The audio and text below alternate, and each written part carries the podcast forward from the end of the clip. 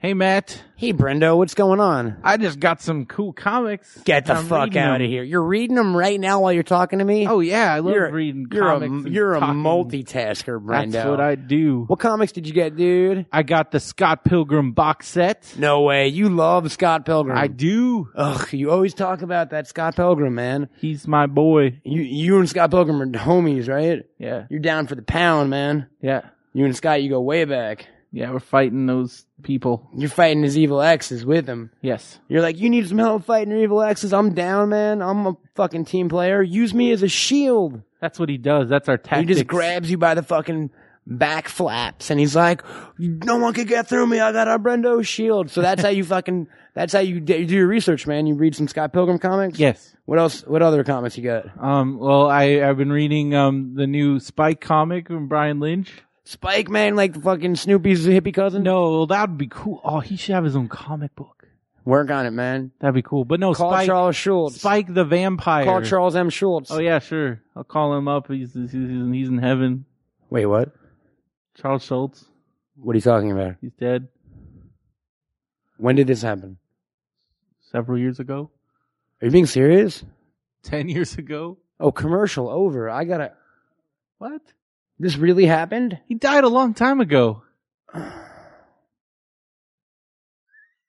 Um, Golden Apple Comics is a good comic book store. Um, they have comics. I'm sorry, I'm kind of my world is shook. No, I'm just kidding. Ooh, I got you, folks. You were scared for a second. Where did you get these fine comics, Brendo? At Golden Apple Comics. And Golden Apple Comics, yes, folks, Golden Apple Comics, serving Hollywood and the surrounding areas for over 35 years, and now serving you on the internet. Check out goldenapplecomics.com for all your comic book needs. and They've- statues. And statues. They've got statues. Japanese shirts. They've got Japanese. Do they really? Can we? I They don't know if we should claim that. They had have like Japanese, Green? Lantern shirts. All right, they've got a Japanese Green Lantern shirt. They've got trade paperbacks. They've got uh action figures. They have got mini bus. They've got everything you need at a price ready to move, ladies and gentlemen. So head on over to goldenapplecomics.com. Give them your hard-earned ducats or your ill-got gains. You know what I mean? I got folks? lots of those ill-got gains. Oh, Brendo, all his gains are ill-gotten, Brendo. He just be robbing people and shit. He's like, give me your money. I need to buy some stuff at Golden Apple Comics. yes. We don't condone that, but we do condone Golden Apple Comics. Check them out.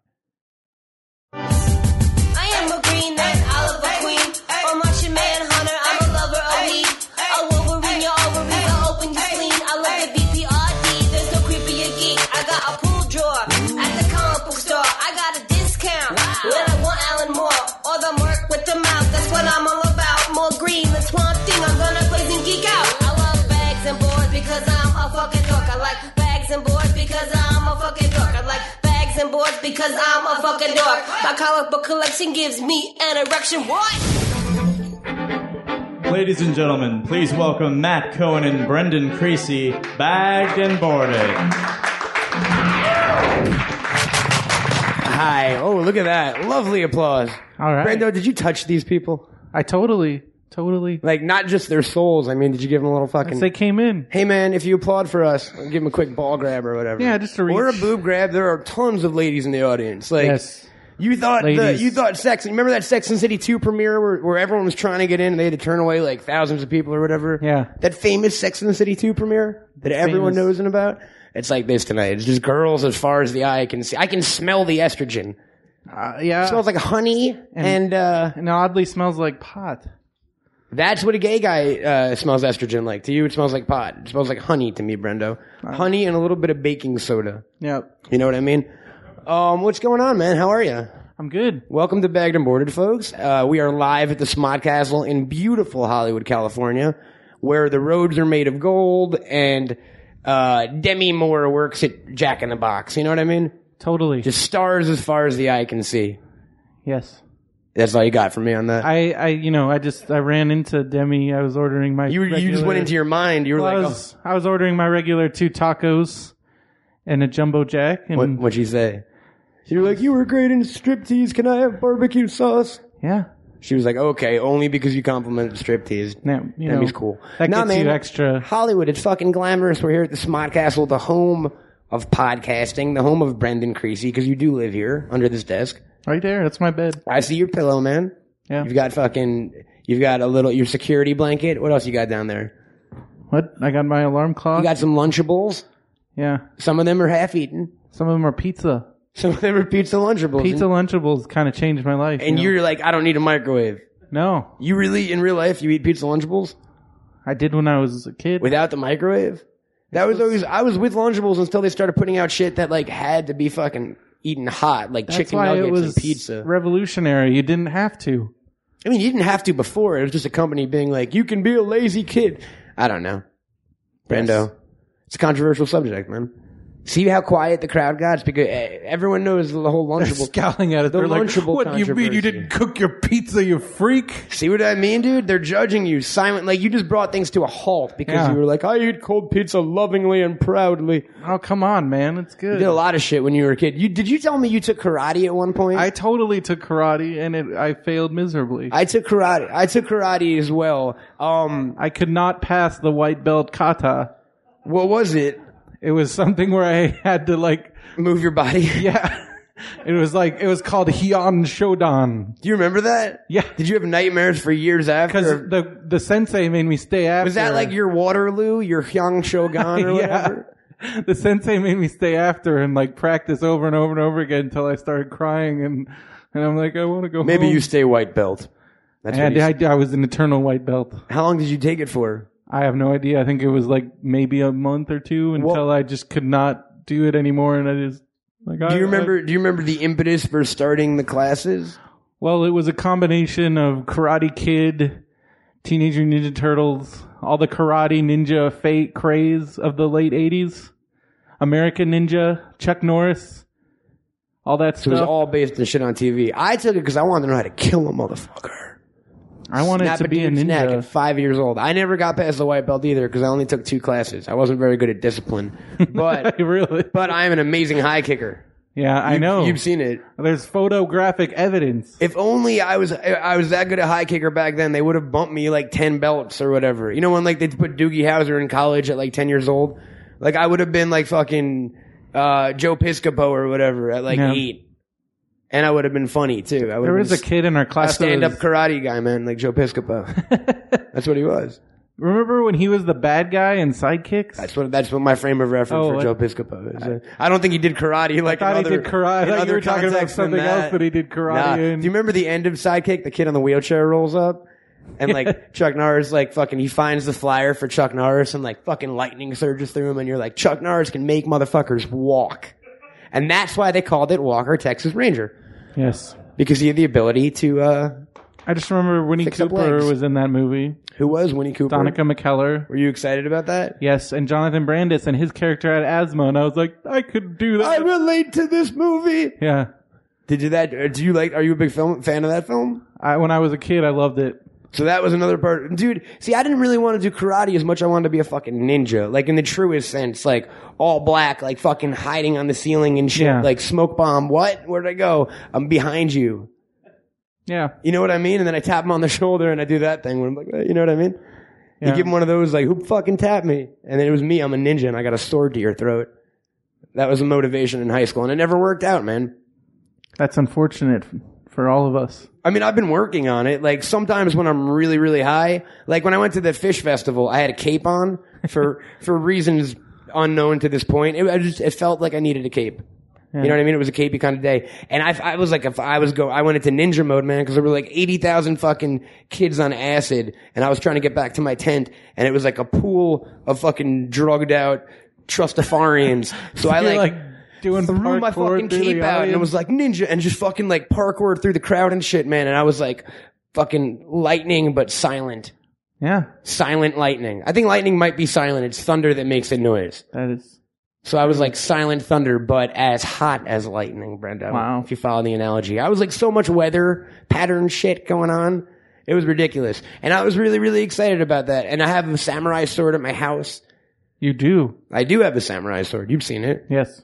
I didn't buy it. Someone gifted it to me. Really? Yeah, it was. A, it's a whole long story. Some chick broke up Hattori with her. Hanzo? Some chick broke with her with her boyfriend. This chick I'm friends with. She was like, "I fucking hate him, and I bought him all this shit. Take it." And I was like, "If you insist, samurai fucking sword." I took like 80 photos of myself posing with this fucking sword and shit. and was like, "Look, honestly, I would jerk off to this picture of myself. I look, eh, I'm holding a fucking sword, Brendo. I'm like small Jewish guy with a fucking sword. That the, it's a movie waiting to happen. When does it become though? Like you know, one sword is cool, like you with a samurai sword, before you become sword guy. Um, more than one sword, maybe. I guess because sword guys Reading sword magazines, which they have. Yeah. They also have Alpaca Monthly and then before you know it, for you're that alpaca enthusiasts. you're that weird dude that's like outside in the yard with like a kendo stick, like air fighting. Why is that dude weird? We had one of those like, guys in our preparing for the neighborhood. ensuing battles to come, man. He was a strange man. What? We had a guy in our neighborhood that was that guy. Don't you hear in the news the Yakuza's uh, fucking stronghold is growing every day? We need to get ready because So they, we don't, they don't fight with guns; they fight with fucking So it's the sword guys of the world that are going to be our saviors. Absolutely, dude. We're thinking, where you call them crazy now, that dude lives in his mom's basement and fucking practices a sword all day. But when the Yakuza invasion happens, where you're gonna be like begging to suck that dude's dick and you're not even attracted to him. Yeah. So it's gonna fuck with your head a little bit. Well, you know, that's where my skills will come to their use. That's that. So everyone who can wield a sword is it good, and you'll be you'll be in with them because you can suck a mean dick by that point. Totally. You're like, all swords guys, come here for after sword fighting relaxation mode. What am I gonna do in this ninja future? You're going to die. There's no there's no skill for a pothead podcaster. I don't know. I don't think so. What if I like? I- I think you're right. I think I might die. Actually, I'm trying to think of an applicable skill for me in a, in a universe where like we revert back to. Why do yours? Why does your dick sucking fucking bolster you to the top of society? There's like doctors and farmers and shit. Yeah, but when it, when shit goes down, that's that's that's the currency, you know. In in the, in this horrific ninja apocalypse, money will be thrown out the window, and the only thing like it'll be a system of trades and and fucking goods and services based on blowjobs. Yes. and you're gonna be like you'll be like the fucking Getty or the um or the Vanderbilt of that time. Like you took advantage of it during the Depression, as you were. Like when there were no blowjobs around, you were giving them all out. So when the things upswing and everyone was suddenly like, "I want to give a blowjob," you were like, "Hey, hey, hey, Johnny, blow lately And then I'll be the kingpin. of blowjobs Yeah. in this ninja universe." Yes. that'd be fucking dope, dude. What would your ninjas be called? They would be my ninjas. Yeah, because you'd have like your own fucking Foot Oh, Clan. like they'd be called the. It'd be something. Cool. You're too clan. busy sucking dick to think of stuff like that. Be It's- like it's, understood. the Blow that's, Clan. That's the one thing. You'll be kingpin, but you're going to be busy and your jaw's going to hurt a lot. Yeah. So it's going to be a trade off. The lockjaws. There you go, man. The lockjaws. Yeah. Wow. Who I can't wait to live in this fucking future. Uh, Exciting. You look at you, man. You just found you just like look at you. You're all smiling and shit. You're like hoping It's this comes true. Uh, yeah. Totally. I don't want to. I no. it's You'd be set. You'd quit your normal job. Yes. You'd set up in like some fucking loft apartment building in downtown. You'd hire some ninjas who are also really good at sucking dick. Yeah. And you'd go out there and take over the city, Sure, man. I could find that pretty quickly. We're on fucking bear Yeah, dude. I or just whatever. get on Grindr and be like ninjas, calling all ninjas. Need Assemble. gay, sexy ninjas, and like eight dudes Gay show up. ninjas eight assemble. dudes drop from the fucking Yeah, ceiling, yeah. and they're like, "Hello, Exactly. dude, you're set." Because you man. know those ninjas, they're like on, they're ninjas on Grindr. Like they're they're like stealth, and then as soon as you be like ninjas, they'll be like, boom, I'm here. Because it'll be like it, it- they won't even pop up on the radar, and then all of a sudden it'll be like five feet See, away. but if you're kingpin, you're not doing any field work. And the, I like I like the ninja future where like you're fucking sneaking into little kids' houses to steal their board games and like fucking hiding up on their ceiling. And like a little kid wakes up in the middle of the night and looks up and it's just you staring down and you're like, "Hi, I just want your fucking battle toads. Go back to sleep, or I will. I have a Shoryuken." You know what I mean? I want your Fireball Island. Exactly, man. Like you just become you're like a cat burglar ninja that just steals board games from little kids and stuff. Yeah, that, that's. I think you like the future better where you're like the kingpin of blowjobs. You were smiling during that. Well, this I'm- one, I, I just imagining myself like crawling into crevices and that wouldn't work for you. I'd have to like, I don't know. For obscure '80s board games, you wouldn't be able to scale a wall. I think you'd be able. To. I think you'd be able to find untold amounts of resolve. so like you know how moms lift a car when their babies are underneath it and shit. yeah. Like if someone put a what is it? Uh, oh, there's Fire there's- island. yeah, Fireball Island. If someone put a fire island behind like a plate glass thing, a window, I feel like you would just fucking bust through it. You know what I mean? And not feel the pain until like a week after. Yeah. Until you were playing the game and you're like, oh, I have an open sore. it was all worth it though. Look at this. Good on you, Mattel. Dude, I've watched commercials for the game. It's not even like anything crazy. It's just a fucking, it's mousetrap. Fireballs. It's mousetrap. It's better than Mousetrap because you don't have to put the fucking thing together while you're playing the game. Was that what killed mousetrap for you? Yes. You sit You're like, there if only playing this it, game was pre-assembled, I'd and play you it like every day. that's like half most of the game is putting together the stupid mousetrap, and then you gotta wait until somebody lands on the square, and then for all you know, the stupid thing might fall apart. I was always a dick, and I would just trigger it the second fucking we would start. So you'd have to redo the entire thing. Mousetrap sucks. You're right.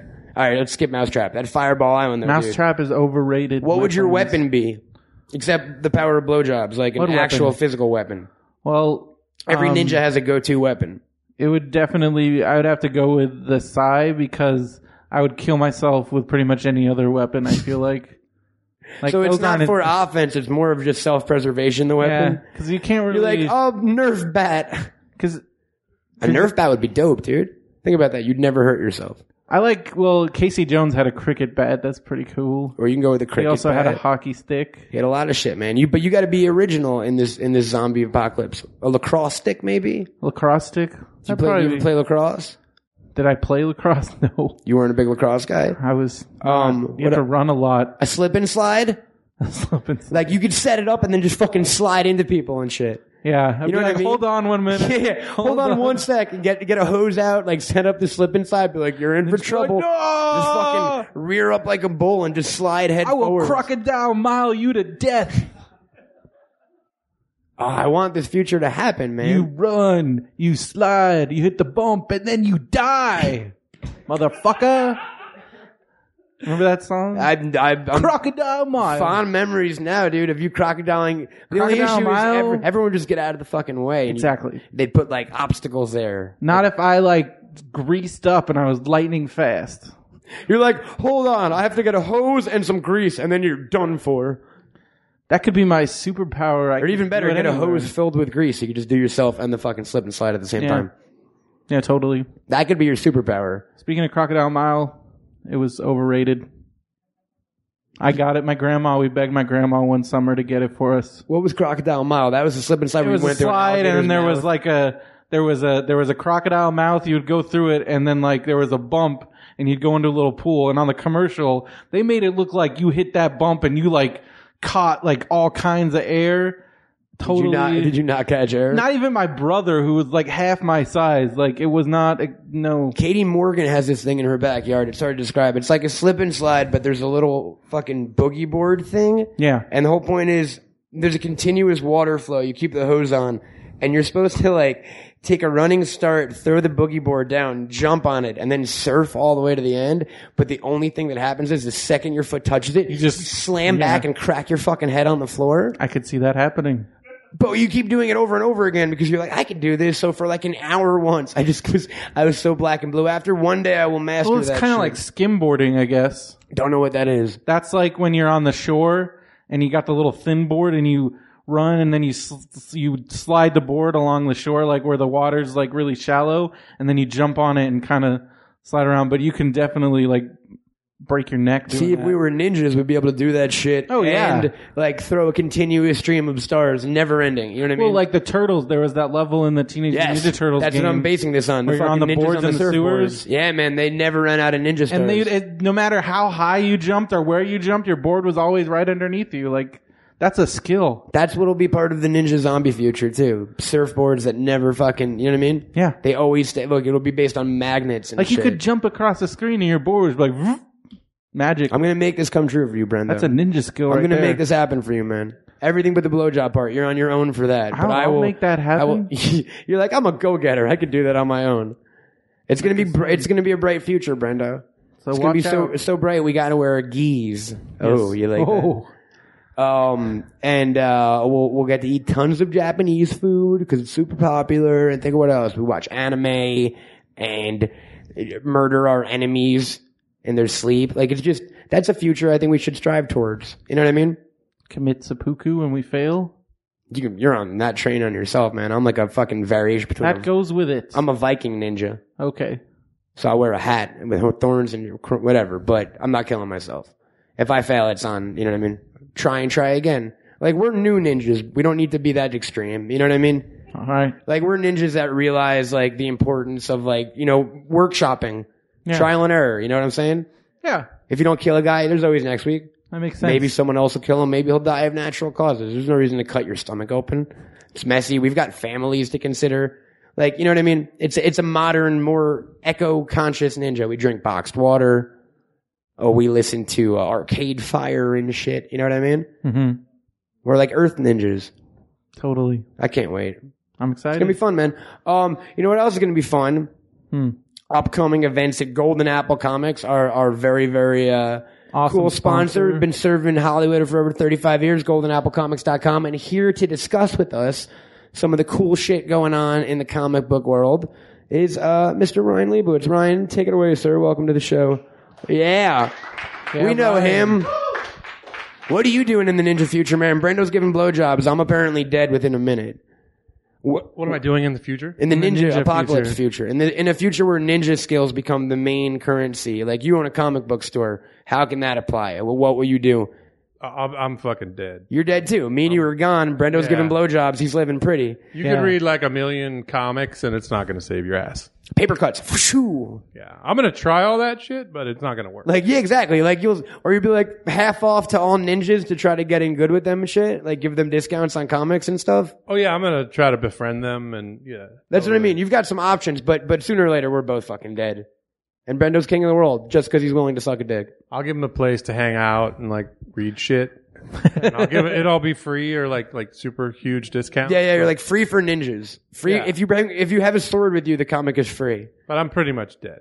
Yeah, yeah. yeah. It'll be fine though. We'll, most of us will be, and it'll be guys like Brendo ruling the world That's exciting. with like you're just gonna be you in an apartment with like fucking eight billion board games, and the irony it'll be like a Twilight Zone episode. You're gonna fall and trip one day, and no one will be around to help you, and it's gonna be you surrounded by all these board games you've stolen over the years, and you're like irony as they crumble on top of you. As like alligator fucking dentist or whatever slams you in the head. Crocodile dentist. See what I mean? You're already too concerned, man. That's going to be the death of you, Brendo. Watch out. What do you got going on in your store, man? Lots See, of, now lots that- of cool stuff. Before the ninjas take over, we still got some time to do cool shit. So what do we got going on? Let's see. This week in the stores, like Iron Man 500 dropped today. That was Damn, really? huge. Yeah. It's a big time Mandarin storyline. They're gonna they're gonna fuck some shit up. Nice. I liked I liked Fing Fang Foom because he had a diaper. Dragons with diapers appeal to me. This one's yeah Mandarin. Mandarin's there to He's got a mustache. I guess that's kind of cool. But if, if he had a diaper roll. on, I'd be there, dude. Yeah. There's been some some good products this week. Uh, next week on the Smodcast, actually, we're doing uh, we got Reggie Hudlin. We got Reggie Hudlin coming on Bagged and Boarded next week. Reggie Hudlin, filmmaker behind such movies as, oh, I don't know, Boomerang, uh, House Party. House Party, Great White Hype. He he was the head of BET for many years. He got the new Black Panther. he's done the Marvel run on back on Black Panther for the last few years. the Yeah, movie, the, DVD the movie. DVD dropped yesterday as well. And you guys got a website you're working on too, right? Yeah, that's actually one of the main reasons we're coming on. We're gonna big do this big launch event for a website we created called Reggie's World. So it's live right now, actually called Reggie's World. Bobby's World. Is it him on a scooter? It's kind of like you know, I mean, it, it really makes sense if you know who Reggie Hudlin is. It's really everything in his world. It's it's the comics he likes and the T-shirts and the, the comics he creates and the creators he likes. That's and his badass. Friends. yeah, we're gonna. you know, like Samuel L. Jackson and Eric LaSalle and all these guys also have comic books out there. And, you know, it's a place where you can find all this. Yeah, on what, one who was that on the website had a comic that I was like, who the fuck had a comic that I didn't even know about? It was like, Like Tyrese or Eric was- LaSalle? it was like some rapper, like, it was like DMX or, or Oh, uh, Method MF, Man. MF Grimm? Don't even know who that, who's MF Grimm. Uh, he's, well, his real name's Percy, but, uh, MF Grimm, he's a, he's a in, That ain't gonna help. Oh, Percy. well, he goes by Percy. You just blew up his fucking spot, dude. That No, guy no, was no, like, no. yo, call me MF Grimm, motherfucker. And Ryan's no, he's like, got a- he he's actually- called Percy. No, he's got an uh, amazing Vertigo graphic novel based on his That's life badass. story. He's in a wheelchair. He got shot up. Oh, I actually, I have heard of that guy. Yeah. Now that you talk, he was in the big Yeah, but he's like a he's like a, dope, like independent underground rapper. Yeah, yeah, yeah. MF Grimm. Very cool. So yeah, so there's a lot of cool shit. We're gonna talk to Reggie about that, and then uh, And then you know this Reggie's World thing is just like it, it it's it just gonna jump off big, and so we're gonna do a big launch party, kind of like the Spawn thing we did um, over at the shop in February. It's very cool. big. So yeah, yeah, look out Yeah, for that. and then uh, and then next Saturday we have a uh, we have a brand new Ape Entertainment book. It's called Freak Show. Uh, the cover artist Darick Robertson, who's the co-creator of Transmetropolitan and The Boys, Nice. he, Oh, yeah, he did a- yeah. he- he did a dope cover for it. He's coming out, as well as the creators and co-writers David Server and Jackson Lansing, and then the uh, the interior artist Joe Joe Suter's coming too. So it's a whole creative team. We're throwing a party. That's how we Sweet, do it at Golden yeah. Apple. Free booze and shit. That's we like- always do free brews. Bread of Get Palooza drunk and buy comics, man. Breadapalooza tomorrow. well, Friday. Yeah. Oh. Eh, By the time people hear this, Oh. it'll be It like will have been oh, yesterday. Friday. It will have been yesterday. What yesterday. happened? But you guys in the theater, Breadapalooza. That's like that whole free beer tomorrow sign in the you know that you see in Yeah. the, the diners. That's It's actually that's just- true in this case, though. that's what But just happened If you to want to you. make sure you get there, just go to Golden Apple because they always have free booze. So. Pretty much. Even if they're not doing an event, just ask him. He's got a fucking under his desk. He keeps a bottle. Yeah, just, He'll give you a swig. You're like you're gonna get an X Men comic, and instead of like, would you like fries with that? I'm like, would you like a beer with that? You know what I mean? Yeah, yeah. It's, it's service with a smile. So Like yeah, some vodka. check out Golden Apple Comics for for booze and comics. Yeah, because that's what we're all about. Absolutely. Thank you very much, sir. See you, man. We'll see you next time. Ryan, everybody. You know who else knows a little bit something about comics, folks, um, and about ninjas, actually? Uh, Ninjas the- and comics. We are very, very privileged to have the following gentleman with, here, uh, with us here tonight. There we go, English. Um, this man may be more responsible for shaping my childhood than my parents. And, uh, I might have just creeped him the fuck out. He's probably a few blocks away by now, but so be it. I mean, uh, we'll talk about it in a minute. But ladies and gentlemen, uh, I think we all know and love, uh, the following guest. I think we all know and love his work, and I think it's time to welcome him to Bagged and Boarded. Please welcome Mr. Kevin Eastman, folks. Welcome. What's up, sir? Thank you for joining us, man.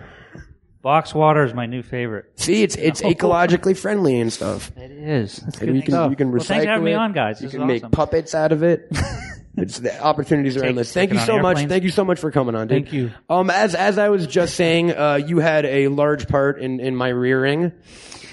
Awesome. I look like I did a good job. Thanks, man. Yeah, yeah. Are you like checking me out now? You're like, yeah, I can see that a little bit. All right. Um, no, uh, I mean, we'll, we'll we'll get into everything, but just off the bat, um, N- Teenage Mutant Ninja Turtles, which is some, which is something you create, you had a hand in creating. yes. Um, it was uh, the first thing I I think we talked about this a few weeks ago. It was definitely the first moment I identified myself as a geek.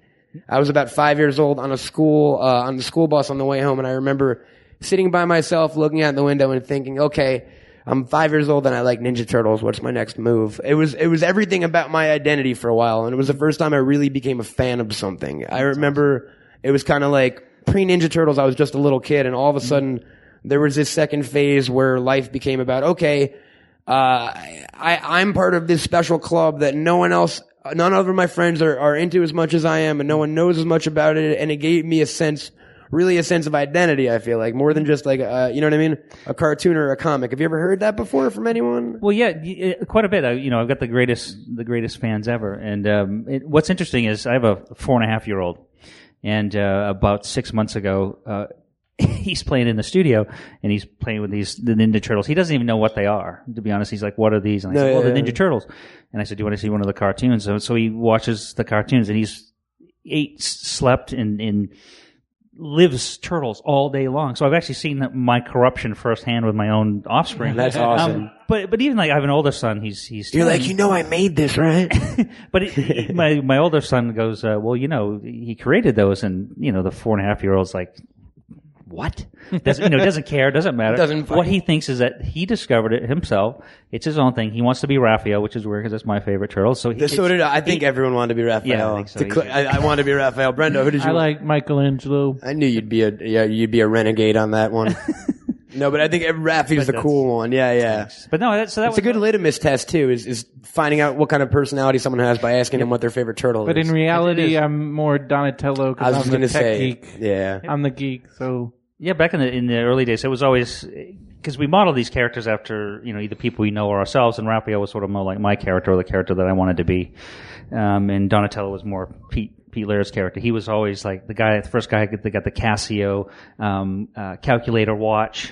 So we had beeper and watches. We, we're, that's the thing. Most turtle fans are mixes of all turtles, though, unfortunately. But before we get into turtles, sir, uh, you you grew up in you grew up in New England, right? Or Born and raised in Maine. Um, most people think is part of Canada, but it's, uh, actually part of the United States. It's further south, actually, right? Yeah, yeah. There you go. Um, did you grow up um, reading comic books and and watching cartoons and stuff like that? Were you a, a quote unquote geek from an early age, or so to, so to speak. I mean, I had a, um, where we grew up in, deep in the in the country uh, in Maine. We got two TV stations, um, both black, um, you know, black and white, black and white TV. So we really didn't watch that much TV. Which, um, you know, again, growing up in the country, um, I think I had a lot of more, lot more free time to to draw and do kind of more creative things than than that. And I used to have this paper. Route. Not turn into us? Yeah, yeah. um, but I used to have this paper route and uh, saving my money uh, every month, and I'd ride seven miles one direction. I know it sounds like you know two feet of snow uphill both ways. No, I'd, uh, seven miles one direction to the store that sold comic books, and I'd spend all my paper route money in comic books, read half of them on the steps of the store, then seven miles back and do that. And um, I still remember my, I, was. I liked a lot of different kinds of comic books, but the one that really eh, went took me to a whole other level was Jack Kirby's Kamandi. That was I remember seeing Planet Apes when I was a kid. It was Absolutely, a huge, huge influence on me. And then when Jack Kirby did Kamandi, first that was boy, the, right? Or Yeah. the last, the last boy on The last Earth. boy on yeah, Earth, absolutely. uh, yeah, yeah. Um, but that was uh, that was the one. That, so you were you were into superhero books and stuff like were you or no? not not so much. I liked uh, the weird. I like Sergeant Rock. I liked Weird War. Um, I like Daredevil a lot. So it was, it my was a favorite, mix of so everything from an early age. A little bit of everything. yeah. Were you also um into drawing or writing your own stuff at all from an early age as well? Like were were you drawing your own comics and that kind of stuff? Yeah, I was, um, you know, as mothers say when you get older and, and, and stuff, she said, well, he drew on the walls of the house from the first time he held a crayon. But I would, I would draw literally like all the time. I was always, you know, especially when I saw comic books and again, not having any other distractions around, I would set up my room. There's like moose and fucking whatever you can do with your imagination. I'm sure. Yeah. I remember my favorite, this is one of my, and this is a true story. One of my biggest inspirational things my mother said to me when I was younger. She came up the stairs and I was, of course, reading comics or drawing them. And she goes, she goes, you better be good at that because you're not good at anything else. That's a motivator, though, right? you, you should, you know, my mom, you know, she swears like a drunken sailor, and she's got this this great attitude. And smell, ah, you you better be, you know. Um, but that to me, I actually got scared because I was like, holy shit, I better be good at this. Or Otherwise, I think I'm going to get kicked out of this fucking house. It sounds like, yeah. I was only like eight, you know. No, yeah. That I mean, that'll definitely put some pressure under an eight-year-old's feet. Uh, Succeed at what you're doing right now, or never talk to me again. No, no. Expand, Um, expand the paper route. So what, at what point did, did the two things cross over? At what age were you like, okay, I, this is something I want to do. I want to, I want to have some other little kid drive, se- ride seven miles in the snow to pick up something I created. you know, it was it, much later, I think, but it was always um, in in this in the sense that from uh, I think sixth grade or seventh grade, um, I wouldn't do the, the, the, the English paper that they were, wanted me to do. I asked my teacher if she'd let me draw in the comic book form. I used to do, I used to do the, I would be like, can I film my projects? I do to do the same thing. We'd have an Yeah. essay and I'd film like a fucking comedy show where I'd be wearing a monkey mask and they, Yeah. everyone in the class would look at me really weird. Like, yeah, I would do. I would be the same. It's like, cause I'd draw all these things and I'd, you know, all the panels and make up this whole story. And uh, so that's all. Uh, so from like you know seven, eight, nine, ten, whatever. That's all I wanted to do. Um, and my parents were again were were horrified as like you know and saying, well, you know, do that as a as a backup thing. You know, do a career first, learn how to like drill things or poke holes and things or you know whatever. And um, um, but then you know, I just never shied. Even when I got by the t- point I got to high school, and uh, I used to hang out in the art room all the time, even when I was not supposed to be there. Um, and my teacher there, Miss Hawks, said, um, she said, "Look, I don't think comics is the best way to go, but if you're dead set on doing comic books, then you, what it, it appears to me is that you have to be able to um, draw everything you can see to do a comic book. Meaning that if there's a panel in a comic book that shows three of us talking on this stage with our box water and all this stuff, I have to be able to draw in perspective you, me, the box. Human water, beings, water, tables, lighting, in nature, everything. Exactly, yeah. and that really hit me. That was it was a really important bolt of inspiration and, and reality. Is that because you know I draw, you know Wolverine doing this and that, but it's like you have to be able to draw Wolverine holding a box of water. But theoretically, though, right? Yeah, that yeah. was that was a huge thing, and so that really pushed me to a whole other level of you know and wanted to. Was it always just comic book art? Were you ever like a fine artist guy or a sketch guy or? Um, it's funny because uh, um, you know, money drives you to do all kinds of crazy things. So I went to um, Portland School of Art for six months, and This is um, after high school, so this is Yeah, this is after high us- So after high school, you were like, I'm going to make a career out of this. I'm going to go to a school for art. Yes, I'm gonna go do real be a real artist. And I remember going to the to the interview um, the, to get into the school, and the guys looking at my comic book stuff, going just turn going like, oh my god, oh geez, you know, and, and really sort of like we don't even think of this as an art form, um, which really offended me. And I told the guy, I said, look, Like he you- couldn't look at it. He was like, no, he kept flipping past comic it. books. Uh, Yeah, so like, he- please show me a nude perspective drawing of. Yes. You know what I mean? Like, uh, Exactly. So it's like, so I tried that. So I had enough money to go to school there for six months. Um, and so I went out and sat in the field, did landscape paintings and drew buildings and did the nudes and did all the stuff. And I kept thinking in the back of my mind, like, I just need to get as much information out of this place as I can and I'll just apply it to my own comic, you know, to what I want to do with it. So after six months, I think they had enough of me and I had kind of enough of them and I didn't have any more money. no, So- had you had a concept for your own? Had you been writing your own comics at all? Yep. At this point, you had been writing, and so you were writing and drawing your own books while you were in school. yes. Um, what was what was the? the, the first character I created was this character called Hitman, and he basically he was a he was he was a killer dressed like a superhero. So basically, people would hire him to to kill people. Oh, that's awesome. so I think that's been stolen like thirty times. I mean, yeah, yeah, that's been that. Yeah, like And then I was uh, we had a German character. There was a character called Captain Kraut, which was awfully uh, not even remotely PC. There was a couple other. And when you Um, you s- you said we, were you already were you did you already know Peter Laird at this point? No, no, that's it's good. No, I actually had this one other kid that I used to hang around with school, uh, hang my buddy at school because he had his parents had money and he had this massive comic collection. So I'd like he'd he'd quote unquote hire me to do drawings of characters that he came up with, and he'd give me comic books and trade. So that's I didn't have any money, so that was the way I'd get comics. So I'd he'd come up with these ideas, and I'd say, yeah. So I'd draw these characters, and I'd give them to him, and that would get me like three comic books, and That's awesome. So you were prostituting your work at a very yeah, pretty much, yeah. And you're like, I will work for comics. You're like, but you're drawing comics. You're like, I don't give a fuck. I just live comics. yeah, That's that's awesome. So you so that's where it started with this other guy. It'd be his his kind of you'd, he'd come you'd come up with the concepts together, and then you'd go home and write and draw and Yep. do the panels and all that. Yeah, yeah. Were you showing anyone your work, or was it just kind of a fun thing you do with a buddy? It was just mostly, you know, you know, I'd show uh, aunts and uncles and kids in the neighborhood, and they'd all go, "You're retarded," um, kind of thing.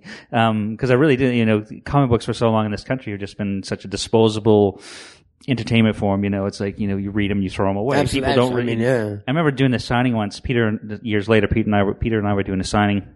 And this kid comes up and he's getting an autograph from us, and the mom's looking over his shoulder, going, "What do you? What, so what do you guys do?" And she, you say, we said, "Well, we come up with the ideas, we come up with the stories, we draw the panels out, um, we ink them, we color them, then we get them printed, and we come here to sell them." She's like, "I didn't know actually real people drew these. I thought they just were made in a factory somewhere."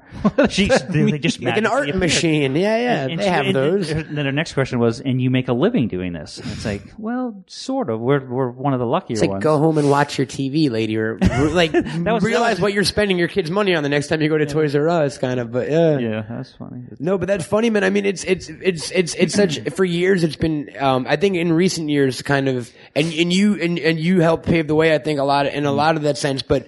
For the legitimacy has come in the actual appreciation of the art form. But for years, yeah, comics were something, they were for little kids and you threw them out after you read them basically and they cost like a nickel. You know what I mean? Yeah, exactly. It's like you know, people's you know, the extent of their how you can make a living doing comic books is if you had Superman number one bagged and hidden in your basement somewhere, and you pulled it out and sold it for you know eighty thousand dollars or what some ridiculous sum. Otherwise, you can't really make a living doing it.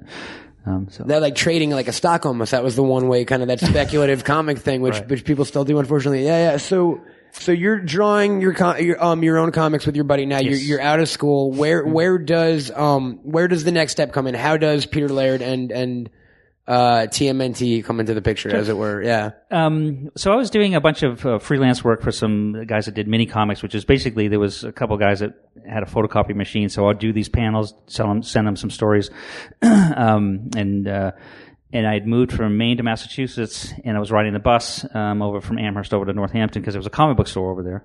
Um, Northampton, Mass, which is a very cool town too. which is very cool. Yeah, Yeah, yeah, It's- it's absolutely, a yeah. pretty groovy little place. And um, and so on the bus, I see this magazine called Scat, and it was a comic book magazine supported by local advertising. Um, so I immediately, you know, gathered up my portfolio, went to their their offices. It was run by a bunch of hippies, and these guys said, "Well, we, we we figured out that we can make more money doing advertising work than actually the cartoons, so we're not really doing that any anymore. But you should meet this guy, Peter Laird. He draws the same kind of wacky shit that you draw, uh, superheroes and blah blah blah." And so they gave me his address. I back those days, I wrote him a letter. Uh, he wrote me a letter back. with an actual like paper. yeah, yeah, he still had a copy of the letter Trippy, dude. I know, yeah. with a stamp and everything. No, yeah, yeah. Um, and uh, he wrote me a letter back, and I just said, "Hey, dude, I am into comics. Jack Kirby, blah blah blah. You want to hang out and talk about comics?" And he wrote me a letter back. and said, "Sure, come on over." And so uh, he lived in Northampton. The first time we got together. Um, at his apartment, I walked in. He's got this groovy little studio apartment. It was tiny, um, but he had. I walked in. There was this Jack Kirby original. Uh, it was a page, an unused page from the Losers comics. That's awesome. And I just, I mean, I, I think I soiled myself. connection, It was like, yeah, yeah, yeah. oh my god, I've never seen a real Jack Kirby original. Um, and uh, we became fast friends and said, well, you come up with an idea, pencil it a one pager. I'll come up with an idea, pencil a one pager. Then the next day or the next couple days, we'd trade them off and ink each other's work. And then um, uh, about six months later, I had moved back to Maine.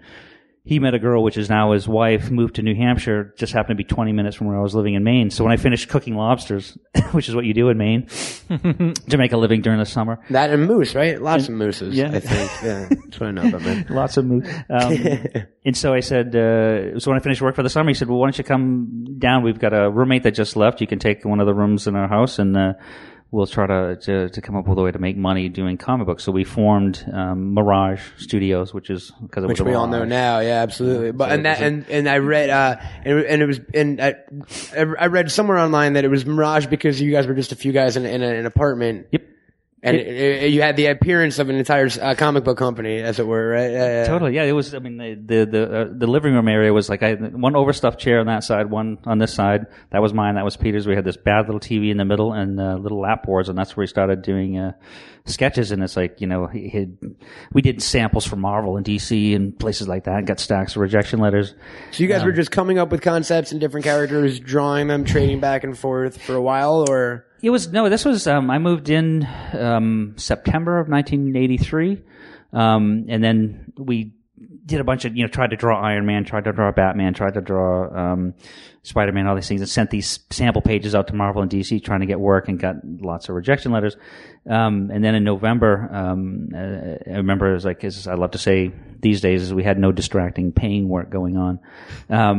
Peter was watching. He loved the worst TV shows, um, T.J. Hooker, the A Team, stuff like that. And so I all kinda- awesome shows. I know. I didn't, you know. And No, so no. I always thought it was it was my job to um, annoy him as much as possible while he was watching his favorite shows. And uh, so one night I did this sketch of a turtle standing upright. He had a mask on and nunchuck strapped to his arms. And I go, "Here's the next big thing. It's going to be a ninja turtle." Um, he laughed, um, and of course, in studio one-upmanship, he did his own version of it. And I said, "Well, okay, I have to top you." So I did a sketch of four of them all standing there with different weapons, and I put this comic book block said Ninja Turtles. And when he, I did it in pencil, and when he inked it in, he added Teenage Mutant to it, and we just looked at it the next day. and We said, "Dude, we just have to come up with a way to, to you know, come up with a story to tell Support these- this drawing, yeah, yeah. yeah. So that was what we did. We started the next day. So we, uh, as So the, the only reason Ninja Turtles exists, the only reason I am the human being I am today is because you wanted to annoy a dude while he was watching TV. exactly. That's fucking awesome, man. You hold my destiny in your hands, sir. Um, so the next day you looked at the picture and you were like, "This is this is actually something we should work toward." It- well, it's just so fucking absurd. It was like you know, it's like Teenage Mutant Ninja Turtles. Well, Turtles. the thing is, no one la- when you say when you say, "Hey, man, it's a Ninja Turtle," like we're in a room full of people and no one laughs I now because we live in a then, universe like- of fucking Ninja Turtles. But you're right. At Yeah. that first that first kind of time that word came, it, it I remember have been so showing silly. it to my mom, and her. It was one of the few times she actually cussed at me as a kid. She's like, "This is the most ridiculous shit I've ever seen." I mean, no, even no. It's even when, when, when you know, when years, you know, a year later when we actually published the book, I remember giving a copy to my mom and dad, and them going like, "Oh my god, oh my god, he's going to move back into the house." I went to college for this, mom and dad. Yeah, yeah. but uh, you know, as I left this, you know, so we did the sketch of the turtles.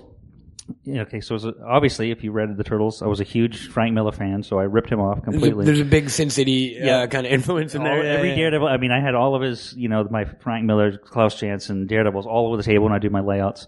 Um, Dave Sim was a huge inspiration because he was drawing you know, this art aardvark like Barry It was Smith. Cerebus at the time. Yeah. Yeah, so it's like so I said, so, okay, let's copy Ronin.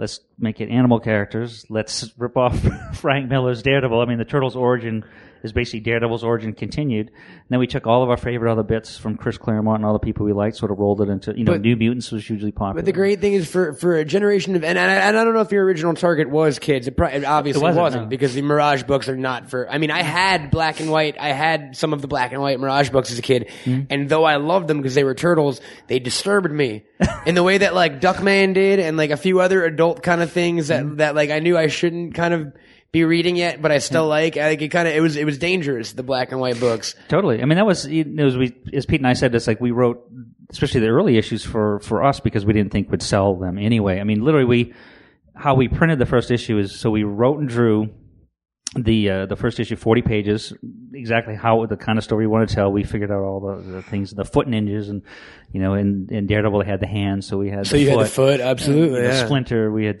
they had stick and, you know, so there you go.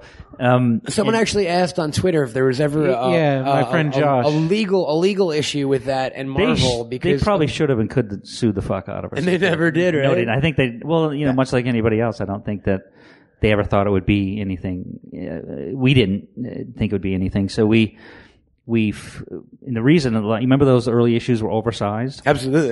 It's, and there's a reason because um, we found this local, really cheap printer in Dover, New Hampshire, and um, he did this. He would print. The only thing he printed was um, these TV listings called the TV fax, and it was an oversized thing that they gave away free inside the, the local newspaper. And so he said, "Can we get something that big with a two color cover on it? Because we've only got this much money. We had enough to print three thousand copies." Um, and he said, "Okay." And so he did, and we when we when we got them in, then we realized, oh my god, these are bigger than normal comics. So Um, basically, they took like the penny saver stock or whatever and, and printed turtles on the first book on it. Yeah, yeah. Exactly. Whatever the guy had, that's awesome. So, um, and so when we printed 3,000 of them, we went to the printer and picked them up in Peter's um, Vega station wagon, which, you know, you could get out and sort of do this to, to help it get up the hills. Um, we brought them in the house. We actually made furniture out of them because we didn't think we'd ever sell them. We had a coffee table full of boxes of books. We had, you know, shelves and boxes of books. Um, but we, we put, we had enough money to put one advertisement in the Comics Buyer's Guide to sell them $1.50 through the mail plus 50 cents postage. We started getting calls from, um, comic distributors saying, "We're getting a lot of calls from comic book stores that want to carry your book. Can we buy some Was from it you?" what, was it the drawing of the four turtles? Yes. In so that was what was selling that that one image was selling the It was a, the one cover image in black and white in the comics buyer. the famous absolutely yeah yeah that Yeah. first yeah. So we started getting calls, and so because Peter and I knew nothing about publishing and distribution or anything, so we'd hang up with these distributors and go, uh, "What should we do? You know, maybe we'll give them ten percent off cover or something." And so when one of them called back, and we said, "Well, this is what we'll do," and they when they got done laughing, they said, "All right, this is how it works." Um, so we ended up selling the first the three thousand copies in about two weeks. To our shock, Wow. and my parents and everybody's shock. I think I kept, All through the mail too, no, we we got a few mail orders. Um, I think about ten or fifteen mail but orders. different different comic shops were picking were, were picking up out of those two thousand copies. Yeah, Just based on that one drawing, and then Just on from, that from one two unknown, and neither of you guys had worked mainstream never prior to that point. No, no, it was all like um, no, we couldn't get hired. That's amazing, dude. Yeah, we yeah. couldn't give 'em- we couldn't give our shit away. Um, and so uh, So within two weeks, that first issue is gone. it was gone. Yeah, I mean, I only kept ten copies of my own. It's like should have kept. So by that point, you guys know you have a fucking hit on your hand, right? no, no, it's you know it's funny because um, so the first issue comes out, we sell them, and we were grateful to sell them because we could we I borrowed a thousand dollars from my uncle, and we could pay him back. Um, but we kept getting more Here's your damn and- turtle money, uncle.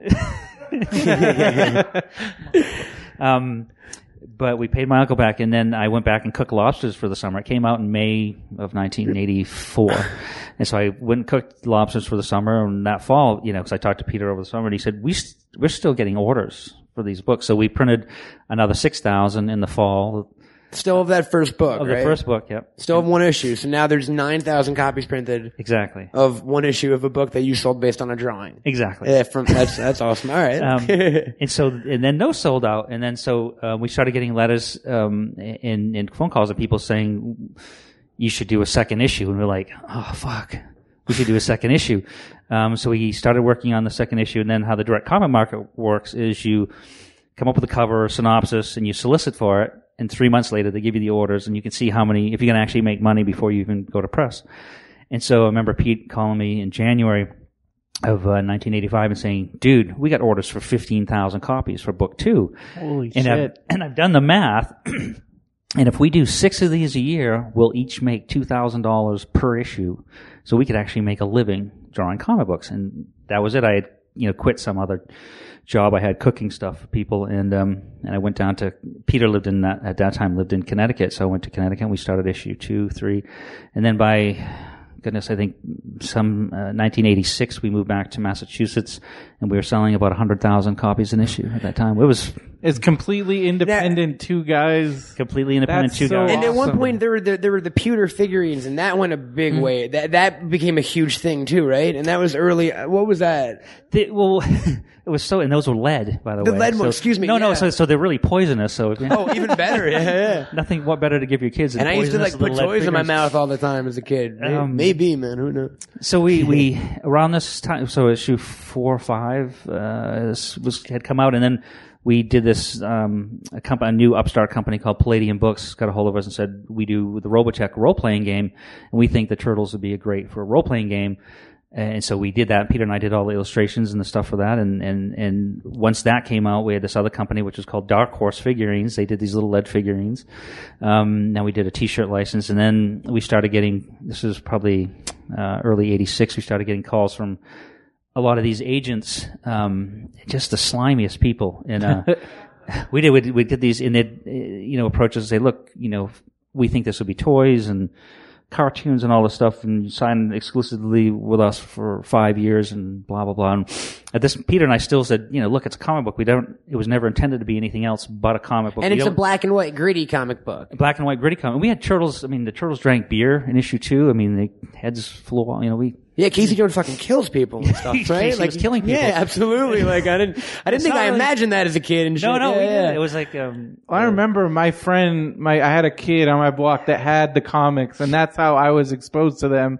And I remember I had watched. It was right when the cartoon hit, and then I went. He went back and he had the comics for whatever reason. He was a smart kid, and we were reading them, and I'm just like, what the. Fuck, like Casey, like that. I remember Casey Jones was killing people. They were chopping people's heads off, and, and I was like, "This cartoon sucks." Like compared to this, like yeah, it was really, it was in the early days. It was very confusing, and I think that you know this licensing agent that we ended up signing with because we this so about the tenth guy that approached us to license stuff, he came with his eight hundred dollar suit and his perfect hair. Came actually drove from New York all the way up to Massachusetts and to visit with us, and Because at this point, the comic is a major success. You sold Yeah. hundreds of thousands of, cop- of copies of per issue. You only made like six issues or something around there. yeah, it was about six issues, and yeah, So, and, yeah. and um, we done the game and little figurines, and uh, he said, you know, five year deal, and we like, dude, really?